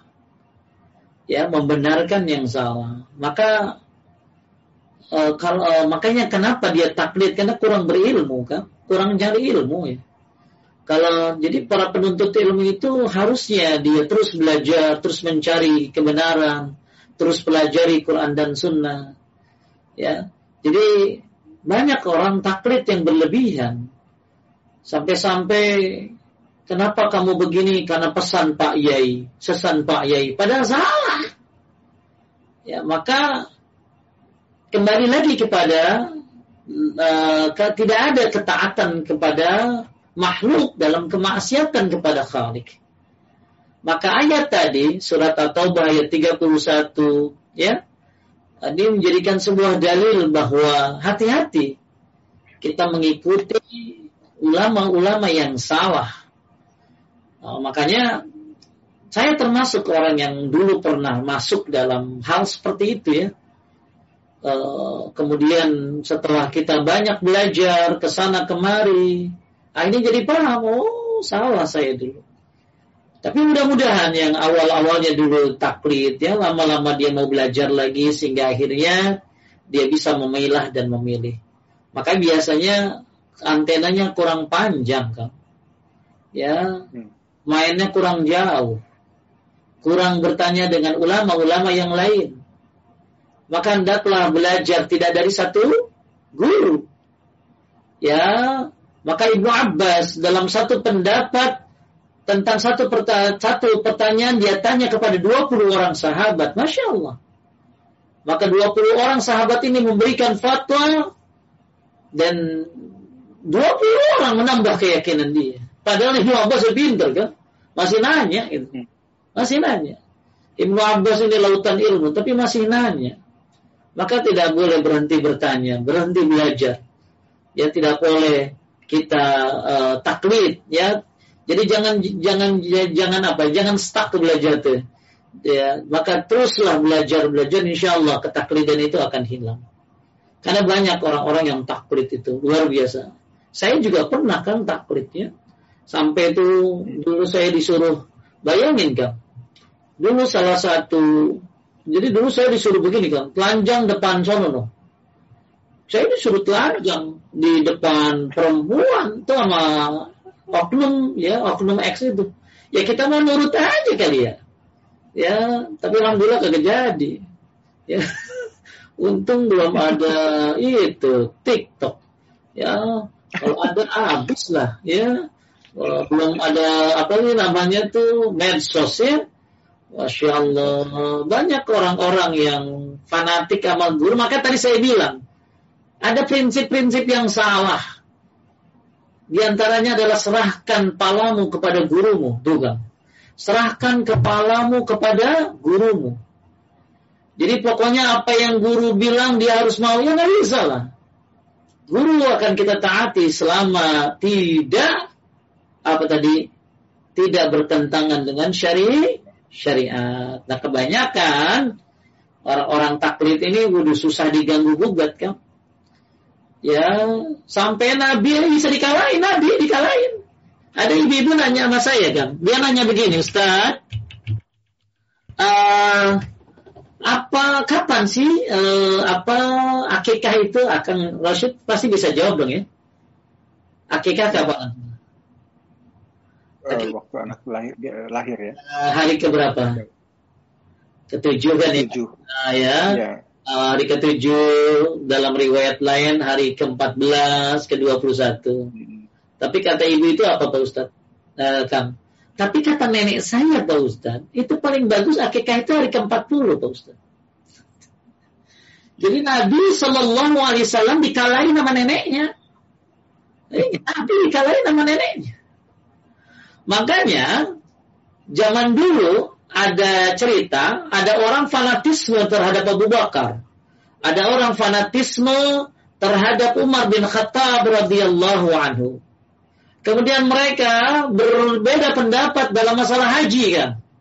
Mereka berbeda pendapat dalam masalah haji. Kata Umar begini, kata Abu Bakar begini. Mereka membela masing-masing pendapat Abu Bakar yang satu belain Umar. Maka datang Ibnu Abbas radhiyallahu an, apa kata Ibnu Abbas? Qala Allah Ta'ala, qala Rasul begini. Disampaikan ini kata Allah, ini kata Rasul. Eh, masih aja tuh orang belain Abu Bakar, belain Umar. Apa kata Ibu Abbas? Hampir saja turun hujan batu dari langit. Aku mengatakan kalau Allah, kalau Rasul. Tapi kalian malah mengatakan Abu Bakar dan Umar. Apa maksudnya? Cerita Ibnu Abbas ini menggambarkan manusia seperti Abu Bakar yang manusia terbaik setelah Rasulullah Wasallam yang sudah dijamin surga tidak bisa mengalahkan Al-Quran dan Sunnah. Apalagi ilmu. Manusia seperti Umar yang luar biasa ilmunya dijamin surga tapi tidak bisa mengalahkan Al-Quran dan Sunnah. Itu Abu Bakar dan Umar. Lah, kenapa orang-orang biasa yang nggak bisa, yang nggak dijamin surga, ngalahin Quran Sunnah. Nah, ini ya, jadi sudah ada ya fanatik sejak zaman dulu ya kan ya. Ya, nah, makanya orang-orang yang taklid ini biasanya karena uh, kurang uh, banyak berguru kepada eh, ulama-ulama uh, yang lain ya harusnya dia banyak bertanya ya mudah-mudahan ya insya Allah alhamdulillah paduka ini banyak sekali ya status-status sunnahnya ya mudah-mudahan uh, tambah wawasannya. Masya Allah. Lanjut. Kalau zaman sekarang taatnya sama partai politik ya. nah, itu dia. Ya, makanya salah satu penyesalan mereka para pemimpin yang diikuti oleh rakyatnya, maka nanti rakyatnya akan meminta kepada Allah azab dua kali lipat buat para pemimpin itu. Ya, hati-hati ya. Menjadi menjadi orang yang ditokohkan lalu menyesatkan maka anda akan dituntut azab dua kali lipat oleh para pendukung anda nanti. Ya, lanjut baik uh, Ustaz bagaimana menyimbangkan kecintaan kepada keindahan dan sikap tawadu apa ya nggak ngerti saya ya kalau tawadu mah ya kecintaan tadi cinta ya. tadi kan ada cinta-cinta pada itu ya Eh, beberapa jenis cinta itu Ustaz. Bagaimana menyeimbangkan kecintaan kepada keindahan? Ya keindahan kan kembalikan kepada Allah. Ya, lihat gunung, masya Allah. Ya, kalau kita lihat hal-hal yang mengagumkan kepada keluarga kita, harta kita katakan, masya Allah la quwata illa billah. Kalau kita lihat mobil kita yang bagus misalnya ya kan, Masya Allah, la quwata illa billah. Kita lihat anak-anak kita yang cakep-cakep, Masya Allah, la quwata illa billah. Kita lihat ya, Pokoknya yang punya kita kan, jangan punya orang ya. Punya orang, masya Allah. Ya, tapi kalau punya orang kita bilangnya apa? Barakallah fiik, barakallah alaik, gitu loh. Ya, kalau punya orang. Jadi kalau punya kita sendiri baru apa? Masya Allah, la quwata illa billah. Tapi kalau punya orang, barakallah fiik, barakallah fiik, ya Jangan buset, oh, buset, ya jangan.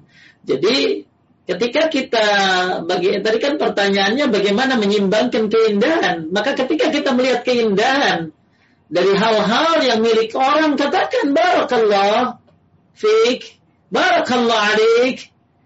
Ketika kita melihat keindahan milik kita, katakan apa tadi masya Allah la quwata illa billah. Ketika kita melihat keindahan langit dan lain sebagainya, maka kita kembalikan semua milik Allah. Ya. Kemudian tawadu ya tawadu ya rendah, ya rendah apa ya rendah hati ya kan ya. Tawadu itu rendah hati, tidak sombong, ya. Uh, dia bahkan di antara tanda ilmu manfaat adalah tawadu. Kata Ibnu Rajab Al-Hambali, di antara salah satu tanda ilmu bermanfaat itu dia tawadu kan ya tidak merasa sombong, dia tidak merasa berilmu. Ya, tidak merasa, uh, gue paling jago, enggak. Ilmu yang manfaat seperti itu. Tawadu itu rendah hati. Tapi itu aja, lanjut. Baik, uh, berikutnya ada tiga pertanyaan lagi. Bismillah. Berikutnya, Assalamualaikum warahmatullahi wabarakatuh. Ustadz, apa sebaiknya yang dilakukan untuk suami yang melarang istri berhijab? Jangan ikutin. Jangan diikutin. Gak ada ketaatan kepada makhluk.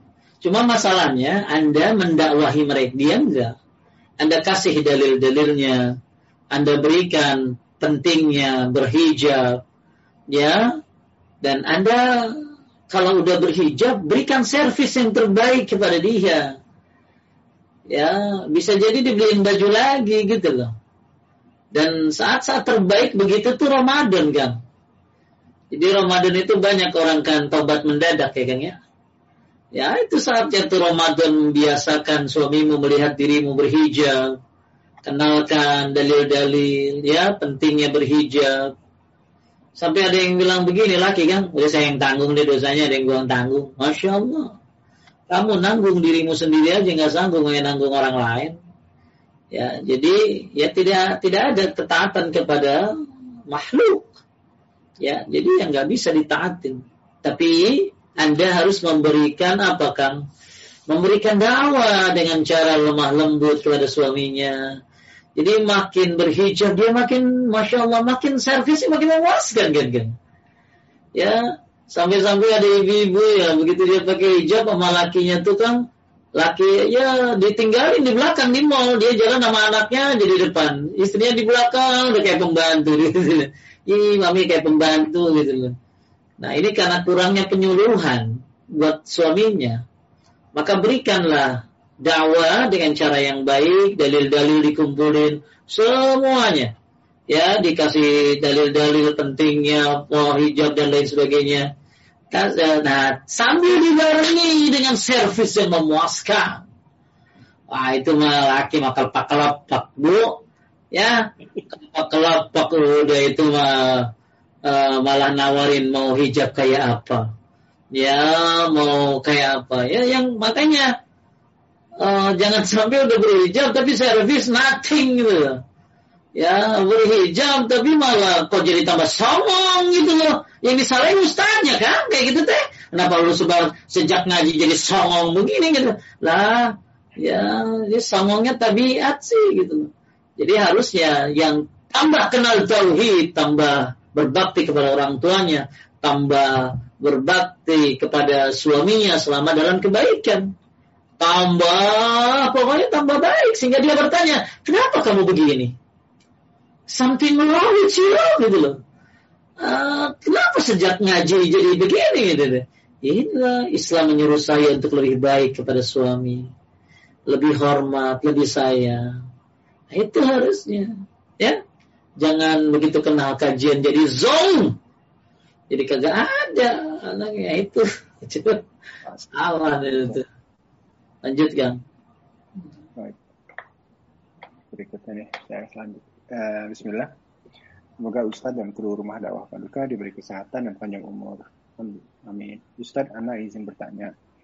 Apakah wali songo itu termasuk termasuk wali wali Allah? Khairan. Saya nggak tahu ya. Ya, tapi apakah mereka wali Allah saya nggak tahu. saya nggak tahu ya. Apa mereka wali Allah nggak tahu. Karena tidak ada yang tahu wali Allah sebenar-benarnya kecuali Allah. Gak usah jauh-jauh wali songo, bu. Ibu aja bisa jadi wali. Konsepnya cuma berapa tadi kan? Empat. Kalau mau jadi wali terdepan. Kalau jadi wali murid ya gampang. Ya, tapi kalau mau jadi wali Allah, satu, jalankan yang wajib. Dua, jalankan yang sunnah. Tinggalkan yang haram. Tinggalkan yang makruh. Selesai, Anda jadi wali Allah terdepan. Kalau pengen yang pertengahan, jalankan yang wajib, tapi tidak yang sunnah, dan jauhi yang haram. Selesai. Anda pertengahan seperti itu. Jadi nggak usah jauh-jauh ya mikirin orang ya. Mikirin dirimu sendiri bisa jadi wali. Ya. Tetapi jalan jadi kalau wali kayak orang gila itu bukan wali kan. Katanya ada wali Pak Ustadz saking cintanya sama Allah dia gila. Lah Abu Bakar cinta banget sama Allah loh. Kecintaan luar biasa. Abu Bakar kagak gila.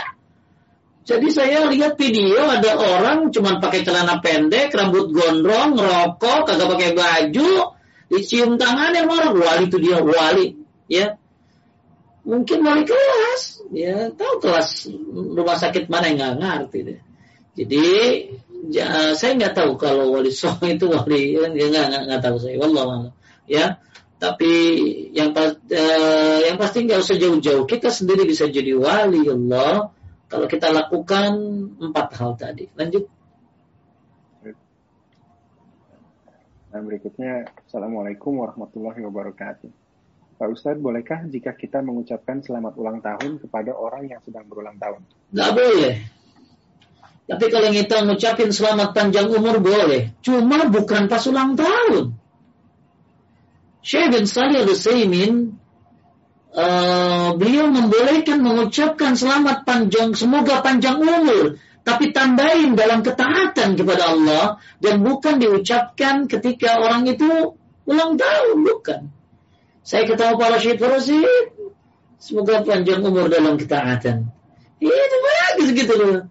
Ya, ini pelit banget ucapin panjang umur sama orang lagi ulang tahun doang. Ih, jadi jangan suka menghususkan sesuatu yang tidak khusus gitu loh.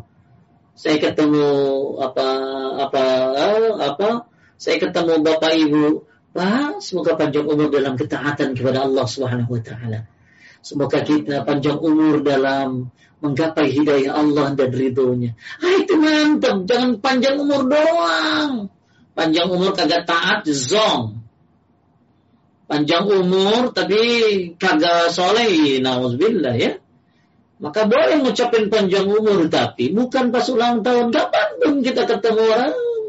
Barakallahu fiik ya. Semoga kita panjang umur dalam ketaatan. Ya, wallahu alam. Itu Syekh Lanjut. Uh, ini pertanyaan terakhir yang sesuai topik tadi kayaknya udah dibahas sepintas di pertanyaan sebelumnya. Ustaz izin bertanya, bersikap sama guru yang baik itu gimana ya? Pernah lihat video, ada murid yang rebutan minum dari bekas minum gurunya. Apakah itu termasuk penghormatan kepada guru? Bukan. Itu kalau gurunya batuk-batuk gimana? Bukan malah penghormatan, sakit dia. Nanti itu kerjaan saya juga dulu gitu kan. Saya itu kalau gitu. lagi ngajar kita udah begini kan. Begitu Kiai bilang Assalamualaikum warahmatullahi wabarakatuh. cabut kita. Wah berbutan itu. Berbutan air. Bahkan kan kemarin ada foto, ada video apa? Ada gigi Kiai, gigi Kiai kan? Ya, gigi Kiai itu diwariskan kepada anaknya, kepada cucunya terus jadi gigi satu biji itu dicium-cium itu itu jigong hasanah katanya. Jigong hasanah Astagfirullahaladzim ya gigi. Kan gigi. Jadi saya bilang itu kenapa? Itu apa sih? Jadi ada satu satu buntelan kecil terus ada karet di atas gitu gini gini itu. Itu cium-cium gitu. Ini adalah giginya Kiai Anu Kiai Anu gigi ini diwariskan kepada si Anu. Si Anu dan si Anu semoga kita dapat berkah dari gigi ini. Hah, berkah depan ya lagi gigi tong dicium-cium kan saya nggak tahu itu jigelnya kualitas berapa. Ya luar biasa itu ya. Itu gigi coba. Jadi orang berlebih-lebihan. Jadi kita boleh begitu tuh sama Rasulullah Shallallahu Alaihi Wasallam. Sama rambut Nabi. Kalau memang rambut Nabi benar ya, bukan hoax. Karena nggak ada yang tahu itu rambutnya benar gimana. Sanatnya nggak tuh rambutnya. Ya, kalau itu rambut Nabi, keringat Nabi, kulit Nabi itu boleh tabaruk lah. Nanti kita ketemu di bab tabaruk gitu kan. Tabaruk mencari berkah ya mencari berkah yang syar'i, baca Quran itu nyari berkah. Makan berjamaah nyari berkah. Ada waktu yang berkah itu apa? Waktu yang berkah itu Lailatul Qadar, hari Jumat. Ada waktu-waktu berkah. Ada tempat-tempat yang berkah, Masjidil Haram. Ya, Nah, tapi keberkahan itu milik kalau keberkahan badan itu hanya buat Rasulullah kan. Kenapa? Karena nggak pernah Abu Bakar manusia yang terbaik setelah Nabi Muhammad Sallallahu Alaihi Wasallam itu tidak pernah rambutnya diperebutkan, giginya nggak pernah diperebutkan, hanya untuk Nabi Sallallahu Alaihi Wasallam. Jadi kalau ada, uh, jadi penghormatan kepada guru itu bukan begitu ya. Saya akan terasa terhormat kalau apa yang saya ajarkan sesuai dengan Quran dan Sunnah Anda ikuti, itu saya merasa masya Allah. Itu akan jadi amal jariah saya. Tapi kalau saya minum, Anda berebutin, takut saya ini punya penyakit tenggorokan, kan saya suka pilek tuh. Nah, nanti besok Anda ketularan. Ya, nah ini jadi bukan seperti itu penghormatan terhadap guru. Ya, terhormatan kepada guru tidak seperti itu, memperebutkan bekasnya dan lain sebagainya. Tapi itu hanya untuk Nabi Shallallahu Alaihi Wasallam, tidak buat para sahabat pula. Jadi hormatilah gurumu dengan menanyakan keadaannya, ya hormatilah gurumu dengan hadir di majlis talim sebelum dia jangan guru hadir duluan lalu yang lain baru masuk gitu loh ya. Ya saya ada kajian. Yang setiap ngaji ditanya baik. Ngaji nggak bu. Ngaji nggak bu. Gitu. Ya kayaknya butuh jadi saya butuh murid bukan murid butuh ustadz ya. Saya kadang-kadang ya sabar aja. Ngaji nggak bu. Ngaji nggak bu. Ya kalau Feby mau keluar biasa sebulan ini udah tanyain sama dia. Tat jadwalnya ya. Bagus itu. Senang saya profesional. Kajian ini diurus profesional itu loh. Ustadz tuh diingetin tuh seneng. Nah, ini maka agak Ustadz ngingetin. Sampai Kang ada kajian ya. Kajiannya katanya jam 8. Saya buka Zoom sampai 8.40 kagak ada yang masuk. Kagak ada yang masuk. Akan 40, 40 menit saya nungguin. Dalam hati ini mau kajian apa kagak sih gitu loh. Ya, aduh, ya, ah, itu mudarah ya, mudarah. Saya ngorbanin perasaan saya demi tegaknya agama, nggak apa-apa ya. Walaupun agak stres juga tuh. Ya, jadi ya buka, jadi hormati guru itu dengan menanyakan keadaannya dengan ya mungkin apa ya uh, yang menjalankan apa uh, Anda mengikuti apa yang diajarkan sesuai dengan Quran dan Sunnah, itu sangat senang banget ya. Ya tidak perlu dilebih-lebihkan dan lebih nggak perlu. Ya. Tapi saya kalau saya ya senang kalau diingetin kajian ya, uh, bukan saya yang ingetin gitu ya. Jadi ada beberapa pengajian yang saya udah kagak perhatiin ya, udah udah bodo amat ngaji kagak bodo amat ya.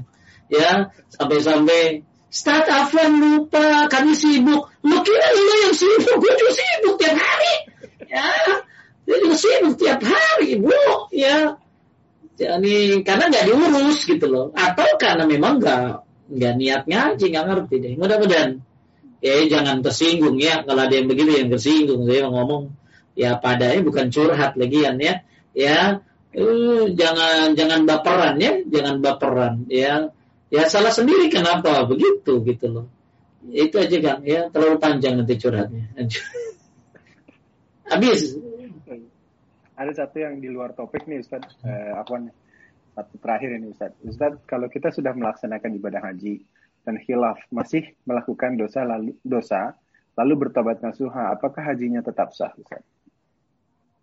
Gimana gimana? Eh, sudah naik haji tapi bikin dosa lalu bertobat nasuha eh, hajinya tetap sah apa tidak Ustaz? dosanya dosa apa? Kalau dosa syirik yang dosa syirik besar itu bisa hilang pahalanya. Dan tobatnya tidak mengembalikan pahalanya lagi. Tobatnya hanya menghapuskan, setahu saya menghapuskan azabnya. Ya, jadi hati-hati dengan kesyirikan. Law asyraku la bitu anhu makanu ya'malun. Lain asyrak la yahbatanna amaluk kalau kalian syirik hilang apa yang telah kalian kerjakan. Jadi hati-hati ketika Anda sudah haji lalu Anda melakukan dosa. Nah, ini dosanya dosa apa, Kang? Kalau dosanya syirik, ya syirik besar, nah ini bisa menghapuskan amalmu seluruhnya termasuk hajimu.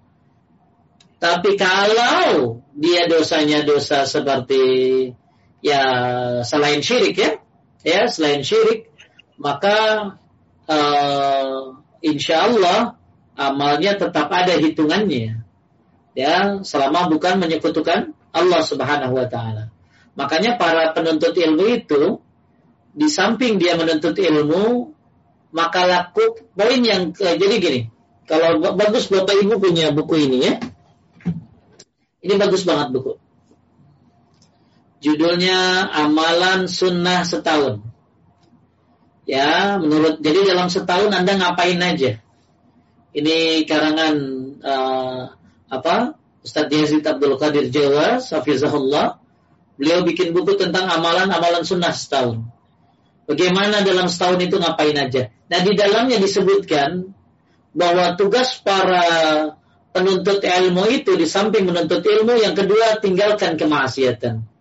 Karena kemaksiatan ini menyebabkan hilangnya ilmu bahkan hilangnya amal. Kemudian rajin berzikir para penuntut ilmu itu. Karena zikir ini menyempurnakan sebuah amalan. Ya, ya udah mudah-mudahan bisa dibeli ya biar manfaat uh, ngapain aja setahun gitu. Jadi kalau ada orang berbuat syirik bisa hilang amalnya, tapi kalau dia berbuat dosa selain daripada itu, ya Allah bisa ampuni kalau dia tobat, Allah bisa ampuni kalau dia tobat. Dan tidak ada hubungannya dengan haji selama hajinya rukunnya benar, ya kan ya? Rukunnya benar, yang wajibnya juga dijalankan. Nah, kalau dia tidak menjalankan seperti uh, tanggal 8 tidak ke Mina, maka ini uh, tidak mengapa. Tapi yang bagus kalau haji yang rukun dikerjain, yang wajib dikerjain, yang sunnah dikerjain. Ya, semoga dan tanda haji mabrur itu dua, suka ngasih makan dan berkata-kata baik. Allahu a'lam. Uh, Alhamdulillah Ustaz. Uh, pertanyaan sudah habis untuk malam ini Ustaz. Tape ya udah. Itu aja Bapak Ibu sekalian yang dimuliakan oleh Allah Subhanahu wa taala. Mudah-mudahan kita bisa memahami dua dalil tadi ya tentang bagaimana uh, apa bagaimana apa pentingnya kita memiliki ilmu sehingga tidak taklid, tidak fanatik ya dan jangan lupa cintai Allah sepenuhnya. Ya, itulah cinta ibadah. Dan kalau Anda cinta kepada Allah, maka lakukan perintahnya, jauh jauhi larangannya dan ikhlaskan ibadah kepadanya. Terima kasih buat Kang Rashid, Kang Roland, Bu Popi dan uh, Teh Febi dan semua para donatur dari Rumah Dakwah Paduka. Semoga kita mendapatkan ilmu yang bermanfaat. Kita tutup dengan doa kifaratul majlis. Subhanaka Allahumma wa bihamdika asyhadu an la ilaha illa anta astaghfiruka Assalamualaikum warahmatullahi wabarakatuh. Waalaikumsalam warahmatullahi wabarakatuh. Alhamdulillahirabbil alamin. Jazakallah khair Ustaz. Insyaallah kita bertemu kembali dua pekan lagi ya di hari yang sama dan waktu yang sama. Semoga kajian kali ini bermanfaat. Kami mohon maaf jika ada kesalahan, kekurangan maupun uh, sikap dan kata. Uh, silahkan dikunjungi YouTube kami di channel Paduka underscore UK. Barakallahu fikum. Wabillahi taufiq. Wassalamualaikum warahmatullahi wabarakatuh.